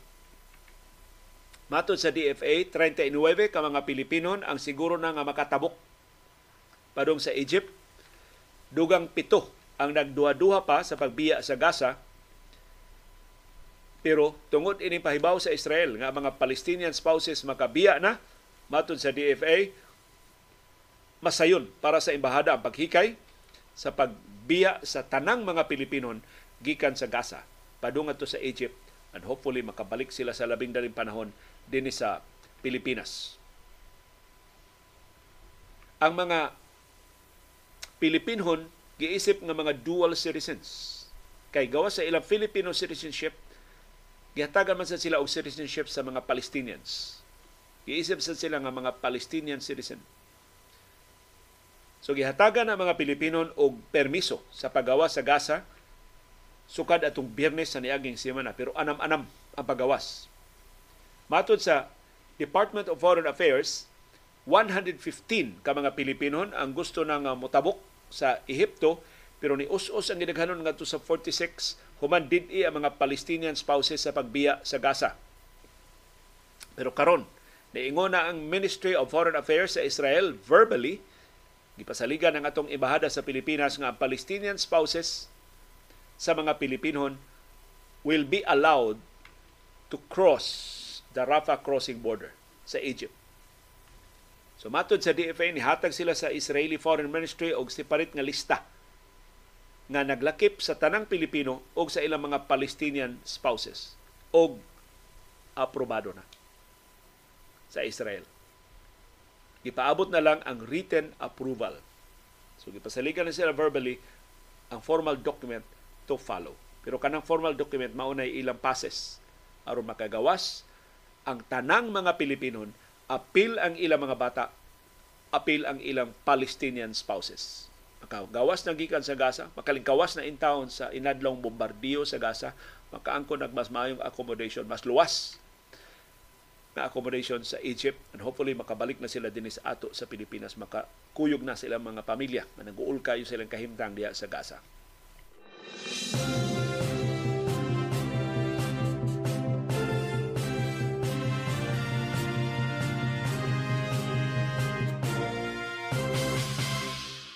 May makapaalarma nga balita gikan mismo sa Gaza gikan ni sa International Committee of the Red Cross ICRC. Matod sa Red Cross ang ilang humanitarian convoy gibombardiyuhan sa Gaza City. Ang ilang convoy maghatod unta og medical supplies ngadto sa Al-Shifa Hospital diya sa kinapusuran sa Gaza City. Duha ka mga trucks nga gigagahan sa mga tambal og medical supplies ang naggusbat tungod sa bombardiyo ug usa ka driver ang nasamdan. Ang convoy naglakip sa lima ka trucks ug duha ka mga sakyanan sa ICRC nga nagda og life-saving medical supplies ngadto sa health facilities apil sa Al-Quds Hospital sa Palestinian Red Crescent Society. Pero naigo sa bombardiyo. Wa pa maklaro kinsay responsable sa pagbombardiyo inang humanitarian convoy sa International Committee of the Red Cross. Kaklaro anang Red Cross, kaklaro anang simbolo ba in town nga mga medical supplies ni gibombardiyuhan gihapon. Wa pa mahibaw eh, Israel ba'y nagbombardiyo ini ang Hamas ba mo nag niunay og bombardiyo ini. Human sa insidente ang convoy ni tipas og laing agianan og nakaabot gid sila sa Al-Shifa Hospital og na-deliver gid nila ang medical supplies. Yung unsa ka busy ang International Committee of the Red Cross ang convoy ni kuyog na sab og unom ka mga ambulansya nga gisakyan og kritikal nga mga pasyente samaran nga mga pasyente aron makatabok sa Rafah crossing gikan sa Gaza padung sa Egypt. Sus, kalisod sa ilang kinabuhi dito hastas mga doktor. Mahimo silang iapil o bombardiyo. Sumatod sa International Committee of the Red Cross, these are not the conditions under which humanitarian personnel can work. Dili ni angay nga mahitabo nga hasta mga doktor bombardiyuhan. Ang pangu sa ICRC subdelegation sa Gaza nga si William Schomburg niingon ensuring that vital aid can reach medical facilities is a legal obligation under international humanitarian law. Obligado ini ang Hamas, obligado ini ang Israel nga ilang tumanon ang international law. Ang ICRC, neutral organization nga nagbase sa Geneva, sila intay mo escort o mga pasyente o mo transport sa mga bihag gawa sa Gaza. So kini sila mo'y katong tanang bihag nga gipagawas sa Hamas sila sa International Committee of the Red Cross ang mudawat sa mga bihag ug mo escort aron itunol ngadto sa Israeli military. Kung sila giapil na sab sa bombardiyo, kinsan maluluwas? Doon na pa ba'y kataguan ang inosente mga sibilyan diya sa Gaza City?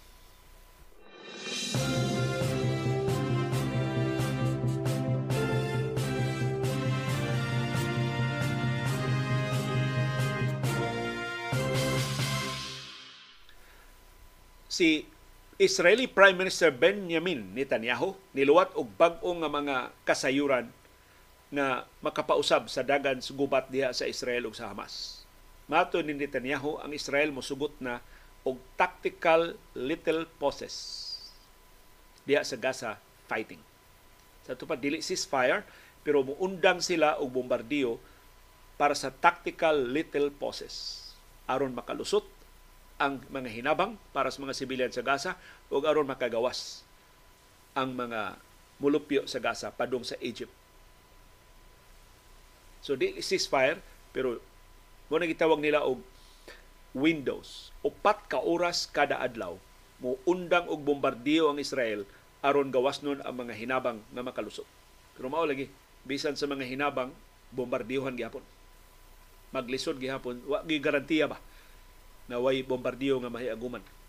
Peligro gid gihapon.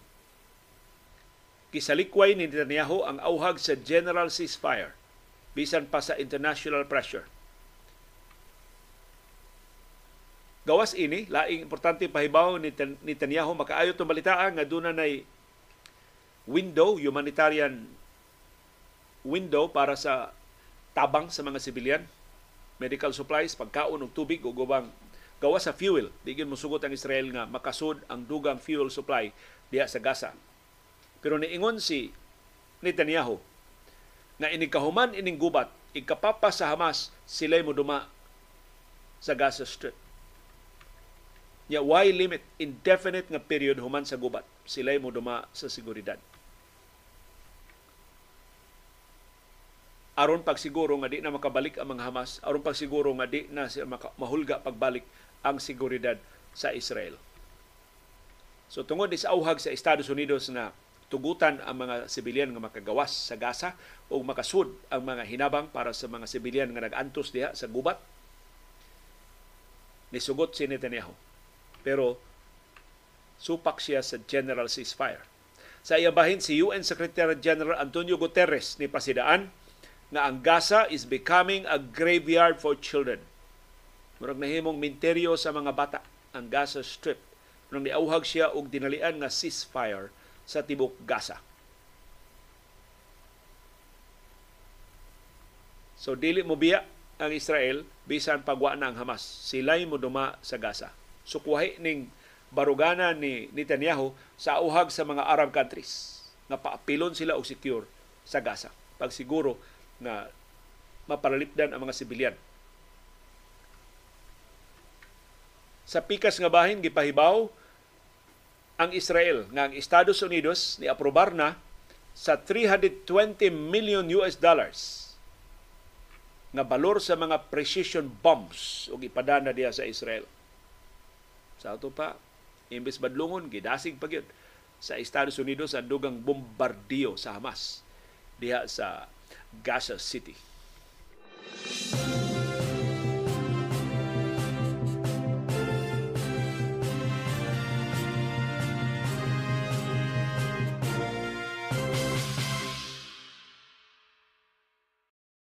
Og diyan ang resulta sa mga duwa sa National Basketball Association. Akong klaro atong usbon why duwa ang NBA karong adlaw kay eleksyon karon para sa state o local officials sa Estados Unidos. Ang presidential elections next year pa. Pero karong adlaw November 7 dito sa Estados Unidos ang state o local elections. So aron pagdasig sa ilang mga fans pagbotar, why duwa? Why bisan usa ka duwa ang National Basketball Association. Umo ni resulta sa mga duwa gahapon. Ang Golden State Warriors ni daog batok sa Detroit Pistons 120-109.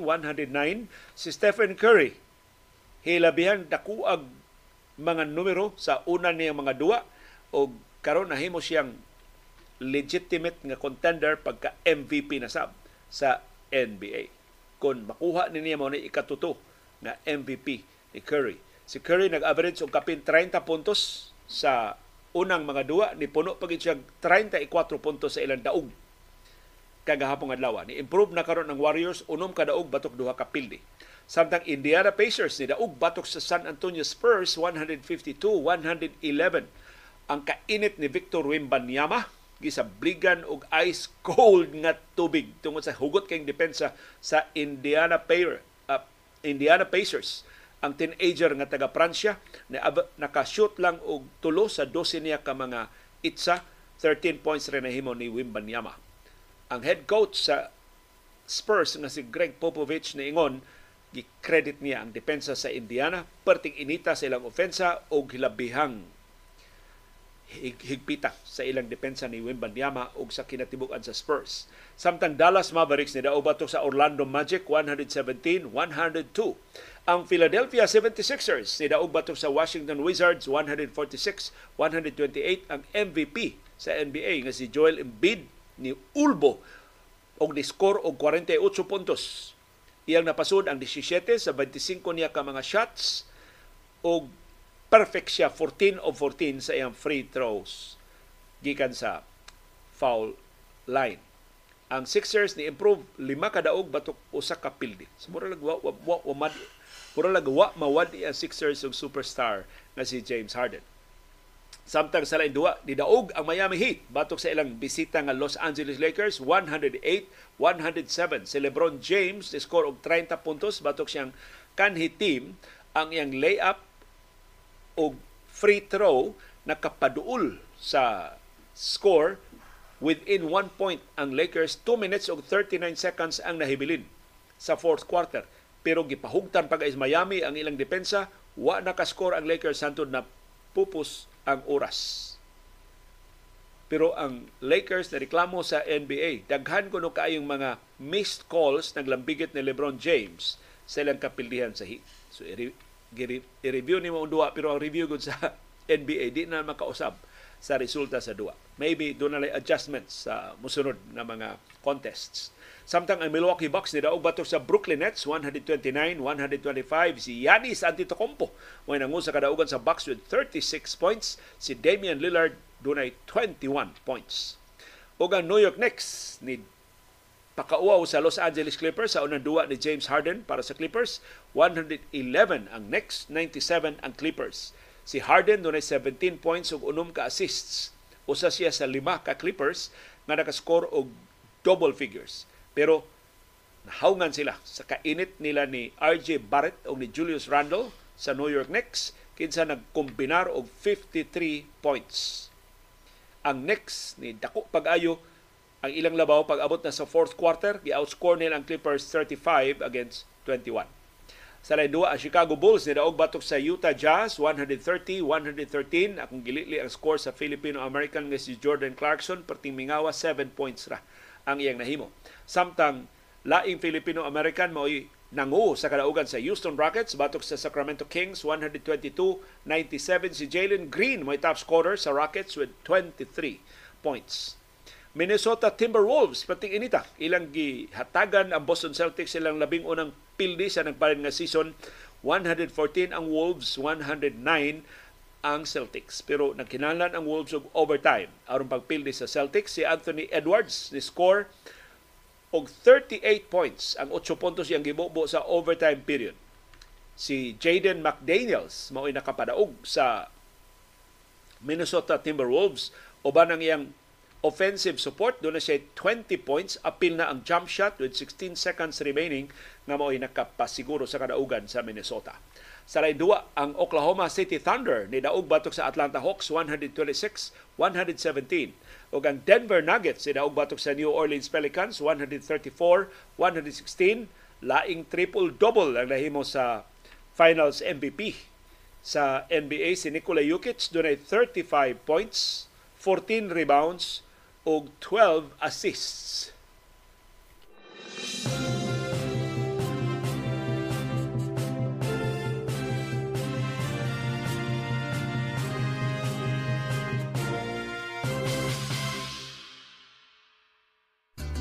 Nagasalamat sa aktibo nga pag-apil o pagsuporta sa atong mga programa. Ani ang atong viewers views, ang atong mga viewers on demand.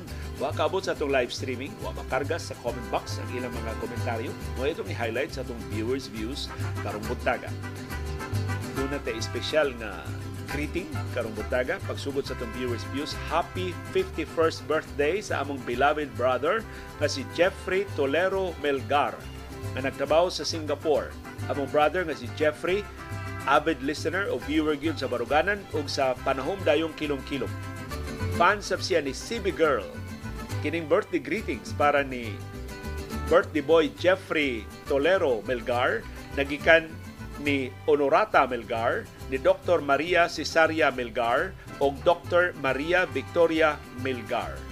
Kung nagpada sila hinabang para sa paglahutay sa atong programa. So, birthday gift ni gikan ni Jeffrey Melgar. Nagkasalamat sa ini, mga Mel, sa Melgar family sa inyong pagsalig o pagpaminaw o pagsuporta sa atong programa.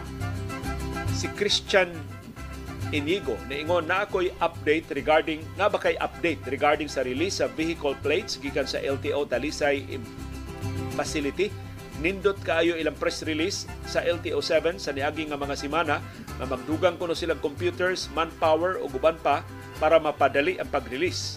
Kung tuod man nagduha na kabuan nga nihatag kog kapi sa OR o CR sa kung sakinan apan wa gyoy mensahe na ilang gipadangat nako. Hangtod karon. Kung mao ni ang update. Na to nakuha gikan sa LTO na nawag ko sa ilang LTO facility diha sa siyudad sa Talisay. Tinuod ni abot na ang additional personnel gikan sa Central Office. Sa Land Transportation Office tulo ka personnel ang niabot aron pagtabang sa scanning o sa uploading sa mga license plates para sa distribution din sa Subo, sa Bohol, sa Negros Oriental ug sa Siquijor. Ang tutok ka personnel sa Central Office ni abot adto pang Setyembre. Ang ilang trabaho din hi scanning sa mga license plates ug pagbutang og QR code stickers. So ang mga plaka butangan nila og QR codes ug butangan nila og sticker para sa radio frequency identification RFID aron ma-ready na kini mga license plates para sa contactless traffic citations sa umaabot. Matod sa RTO, ang tuto ka personnel sa Central Office nagdasab og duha ka computers aron paspas ang scanning sa QR codes o pagprinta sa RFID stickers. Doon ay kinatibuk-an nga 76,348 na ka mga plaka ang na-release from June 9 up to September 18, 2023 mayoriya sa na-release nga mga plaka para sa motorsiklo. Niabot og 63,739 ka mga plaka. Ang nahibiling mga plaka 12,609 para sa mga motor vehicles. Sa pagkakaron, dunay 14 ka mga personnel sa LTO nga atong nahibawan ng lihok dito sa ilang warehouse sa siyudad sa Talisay. O sa dek akong gipangutana kanu sa man mahibawaan sa mga motorista na nga available na ang ilang mga plaka. ingon na sa ingon sa LTO ang mga tag-iya sa mga sakinan magdaog photocopy sa ilang OR o CR sa nearest LTO office. Unya, ang LTO na mo mo communicate sa bodega dito sa Talisay, available na ba ang mga plaka? Kung available na, ang LTO mo tawag sa mga motorista nga available na inyong plaka, kuha ining adlaw. Sila na schedule sa duwa. Sa duwa naman sa adlaw sa pagkuha sa plaka. Meaning, kining atong viewer, duha na ka buwan siya nagpaabot, duha pa siya tawga, dili pa available ang iyang plaka. Kaita sa Land Transportation Office. Nag-ayo lang yung tinuod ang press release kaysa actual nila nga performance.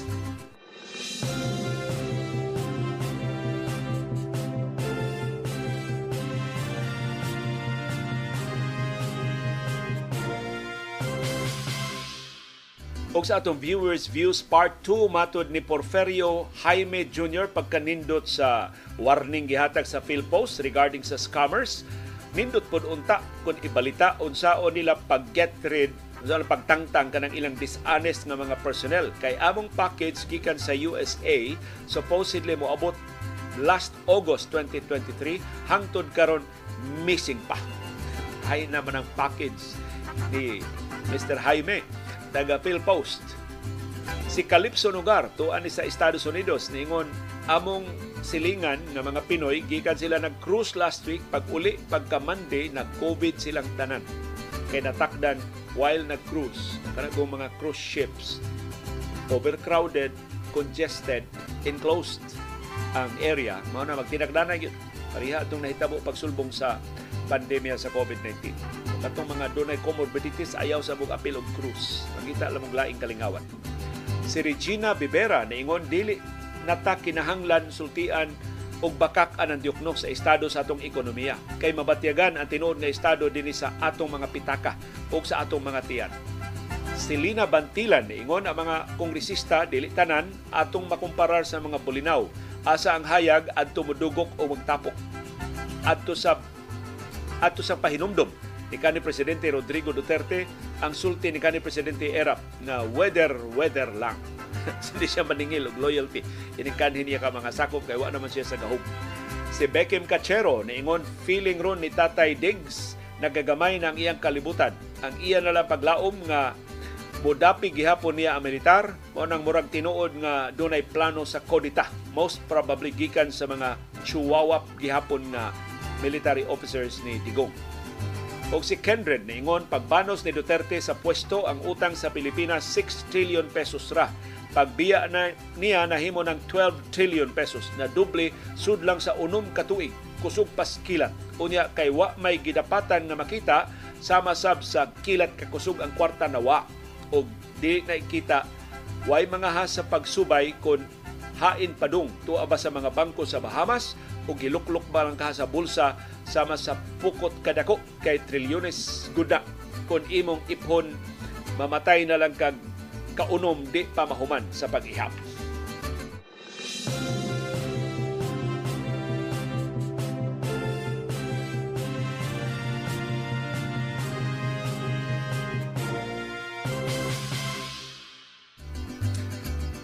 O viewers views part 2 reaksyon na ni sa atong panahon dayong kilom-kilom kagahapon naghisguta og malnutrisyon. Mato ni Jojo Alcalen, di pa katutok si Sara Duterte ang problema sa malnutrisyon sa mga estudyante kay busy pa kay siyang pangaway sa paggawa siyang confidential funds. Si Gigi Abelia, ipasabot nato mahitungod sa feeding program sa mga eskwelahan. Ang mga barangay nutrition scholars ang in charge sa feeding o other nutrition related activities sa schools o sa barangay assisted sila in charge sa canteen or naagyo special teacher in charge sa feeding especially og dili mass feeding meaning everyday ang feeding og naay weighing monitoring og before mag-start sa feeding naay weighing nga mahitabo mao nay akong trabaho sa una kay volunteer ko sa barangay City Nutrition Scholar na ami honorarium sa city na sa allowance sa barangay si Merla Tabada Dr. Mila Tabada niingon kanindot sa gibuhat ni Mayor Mariano Martinez sa San Remigio. Unta mosunod ang ubang mga mayors sa iyang excellent na feeding program diya sa San Rem. Bitaw kanang sa San Rem, mas nindot na ilang programa kaysa DepEd nga way klaro ng ilang feeding program diha sa ato mga classrooms. Si Sam Dapin niingon pagpakabana mao gyud ang magic word. Kunay pagpakabana ang mga opisyal sa atong nasod, mulingi unta sila sa ilang palibot. Daghan kayog mahimo pagsulbad sa problema sa malnutrisyon. Kamakaluluoy, shocking kaayo nga 95 children ang mga matay every day tungod sa malnutrisyon. Kaluoy jud. Mangutana ko napabay aid gikan sa USAID, United States Aid for International Development. Daghan pa. Daghan kay hinabang ng USAID diri sa ato sa Pilipinas. Wa na mahunong bisan sa labi na karon na nakinahanglan ang Pilipinas sa tabang sa nakinahanglan ng Estados Unidos sa tabang sa Pilipinas aron pag-neutralize sa hulga sa China diri sa Asia Pacific, labi na sa South China Sea.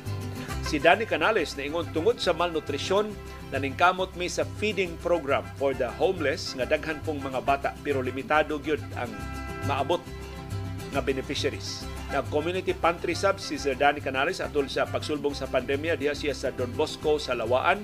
Kitambungan nilang RC Delegate ni DJ Rick o ni Jude Torres. Senem sa SEDA niingon wa jud na makasulbad ang pantiok-ok mo yan tawag ang Nutriban ko sila yung gitawag og pantiok-ok kapataka lang ang mga supporter ni Marcos. Puro ra jud na but-but ang mga supporter ni Marcos. Liwat na ni Marcos ang ilang mga supporters. Mangingilad o bakakon.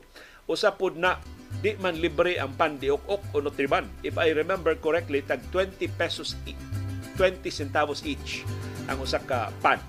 Si Archie kabungkal taga Buluon niingon mao ginay among snacks kanang Nutriban inigreses with milk powder 1972 grade 2 ko tag 20 centavos. Lami gyud na nagpangita gyud ko og sama anang timplaha. Sa nabunturan Davao del Norte ko nag grade 2 si Pati na taga Samar niingon naa say Nutriban. Dagko kay nga pan na ay gamay nga bayad murag 10 centavos para sa bakery nga mo'y nagluto. Unya, butangan po og star margarine na pinalit sa among teacher. Every recess, mauna ang among snacks na apoy gidistribute na yellow corn o powdered milk o bulgur. Abunda ang supply sa Samar. In fairness, naka hibaw mi sa Samar na hinabang ang tanan gikan sa Amerika. Si Nils Golchano niingon, nakaabot ko anang nut- Nutriban sa elementary pa ko, lami basta init pa amo tong palamanan og kalamay nga baligya sa among kantin sa una. Kanang kalamay nga violet og kolor nga nya lingin siya. Busog match yun mig recess. Usahay lang ang Nutriban lain og baho. Inigpikas kay naay insekto sa mga nang naas bugas nga daan. Mao dito gitawag ni Nim sa seda og pantiok-ok. Basin daan na nga harina nga gigamit. Si Imelda Fernandez Olaer niingon ang Nutriban nga pan lamian man to. Mao toy gi-feeding namo pagka grade 4 nako di Talisay Central School. Patabangon gani ko adto sa lunch counter sugo man to sa among maestra nga patabangon ko. Unya suhulan mi og tag lima ka buok pan. Madana mo sa among bahay. Lami kaayo. Labi nag paig-paig nga pagkaluto mabusog gyud ta si Roderick Avancenia niingon nakaabot ko anang Nutriban sa elementary dito ko sa Bohol. Supplementary feeding to sa USAID kay ang mga sako naa may tatak sa USAID. Dili po to siya libre. Paliton to namo og 10 centavos kada pan para isuhol sa panadero nga gi-hire sa eskwelahan. Lami to og bag-ong luto. Ang buhato namo palit mi og latik mo to among ipalaman. Pero og mabahaw na dili na kaayo lami. Sa diha nga mahurot ang stock mawa nawa rapod. Sa drip papud ko sa Cebu ng eskwela ang supplementary feeding lugaw nga mais gisubakan og utanon og buwad nga bulinaw. Og si Victor de Aquino niingon sa elementary pa ko sa Moalboal na atoy home economics dito lutuon ang pan nga ang ingredients donated by USA o kadtong powdered milk nga sinako og adto mi maglinya pagkadayong uli sa hapon para kuhaon ang among pan o among gatas. Si Bibing Iglo niingon, kakaon ko ana diha sa Lahog Elementary School sa Cebu City kadtong mga pan gihimo sa City Agriculture sa may sudlon Lahog. mga agriculture students ang naghimo adto. Late 60s ko nag elementary. Ang pan murag kumo kadako nya pantok bugat o makabusog. Basta imnan og tubig ini kahuman.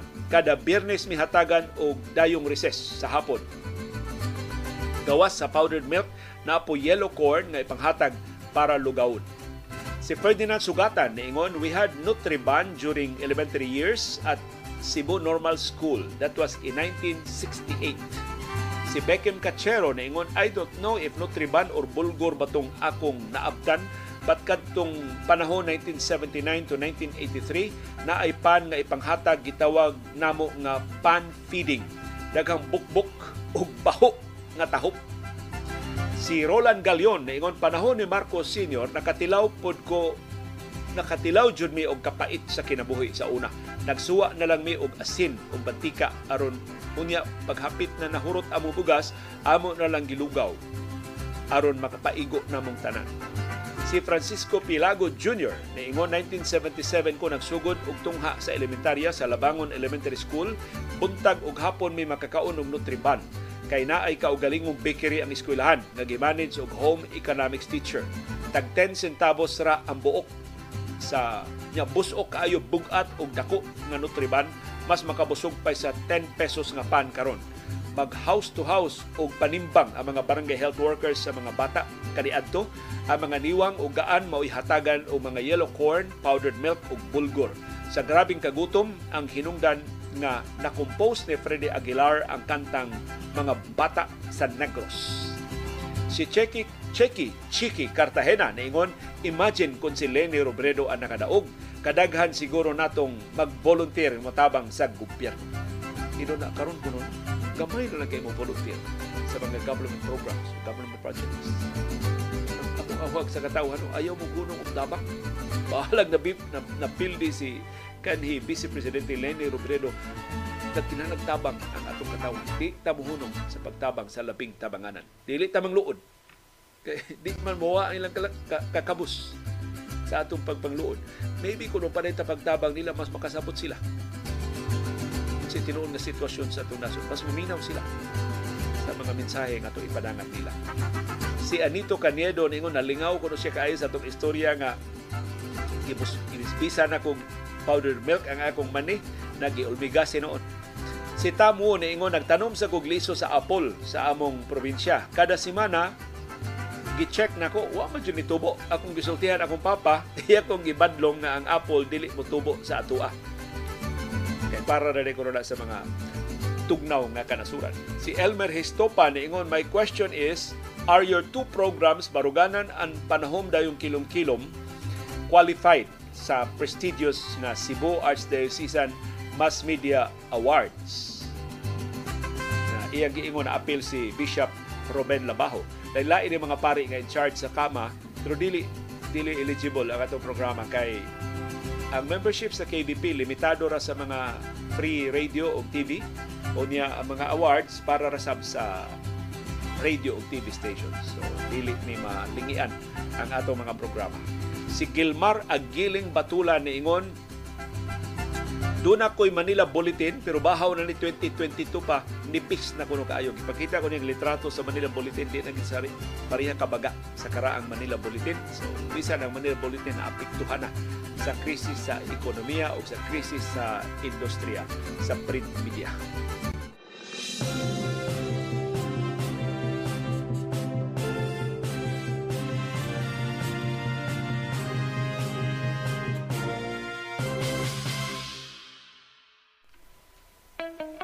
Dunay daghang matang sa kasayuran. Dunay kasayuran pinadailang. Dali ra kay mahibawan. Dunay sa kasayuran gituguan, gilumluman ang ayang kuy-kuyon sa katawhan. Kasayuran kinoy-kuyan. Si Presidente Ferdinand Marcos Jr. Mubiyahe na sab sa ubang kanasuran, dili lang usa, duha ka destinasyon ang iyang padulngan ang katol sa tiil sa mga namunuan murag lisod jud kayo nga kapugnan ang unang punteriya ni Marcos sa iyang biyahe sunod simana mao ang San Francisco sa California. Epic Summit ang tambungan niya o uban pa nga mga tigom nga gitakda nila aron pag-justify kunuhay ining biyahiya. Pero gikan sa San Francisco sa California, di sila mo diretsyo pauli dinhi sa atua, total dili man ni ilang kwarta, magbuot mo doon na sila destinasyon nga ikaduha. Muadto sila sa Honolulu sa Hawaii. Pero trabaho ko no dili ni pahayahay. Uduaw ko no siya sa Central Command Headquarters dito sa Honolulu o maybe gimingaw sab siya sa karaan nga teritoryo kay dito man sila gi- gida human sa ilang paglaya sa palasyo. Pero what yung kaikog kining presidentiha? Bago pa ganing nabisto nga napilo-pilo ang gasto sa mga biyahe niya. Pero wa gid gihapon siya ko kaikog sa paggasto sa atong kwarta. Bahala gud sa kadaghan diri sa iyang talikdan nga mga problema basta ang iyang katol tiil mao unahon pagtagbaw niya. Way kaikog kining presidentiha bag-o lang nabisto nga way kapuslanan ang nanganga- nangangagi nga mga biyahe niya. Daghan kay mga commitments nga iyang gipaukyab ngadto sa katawhan pero gamay ra kaayo ang aktual nga napatuman.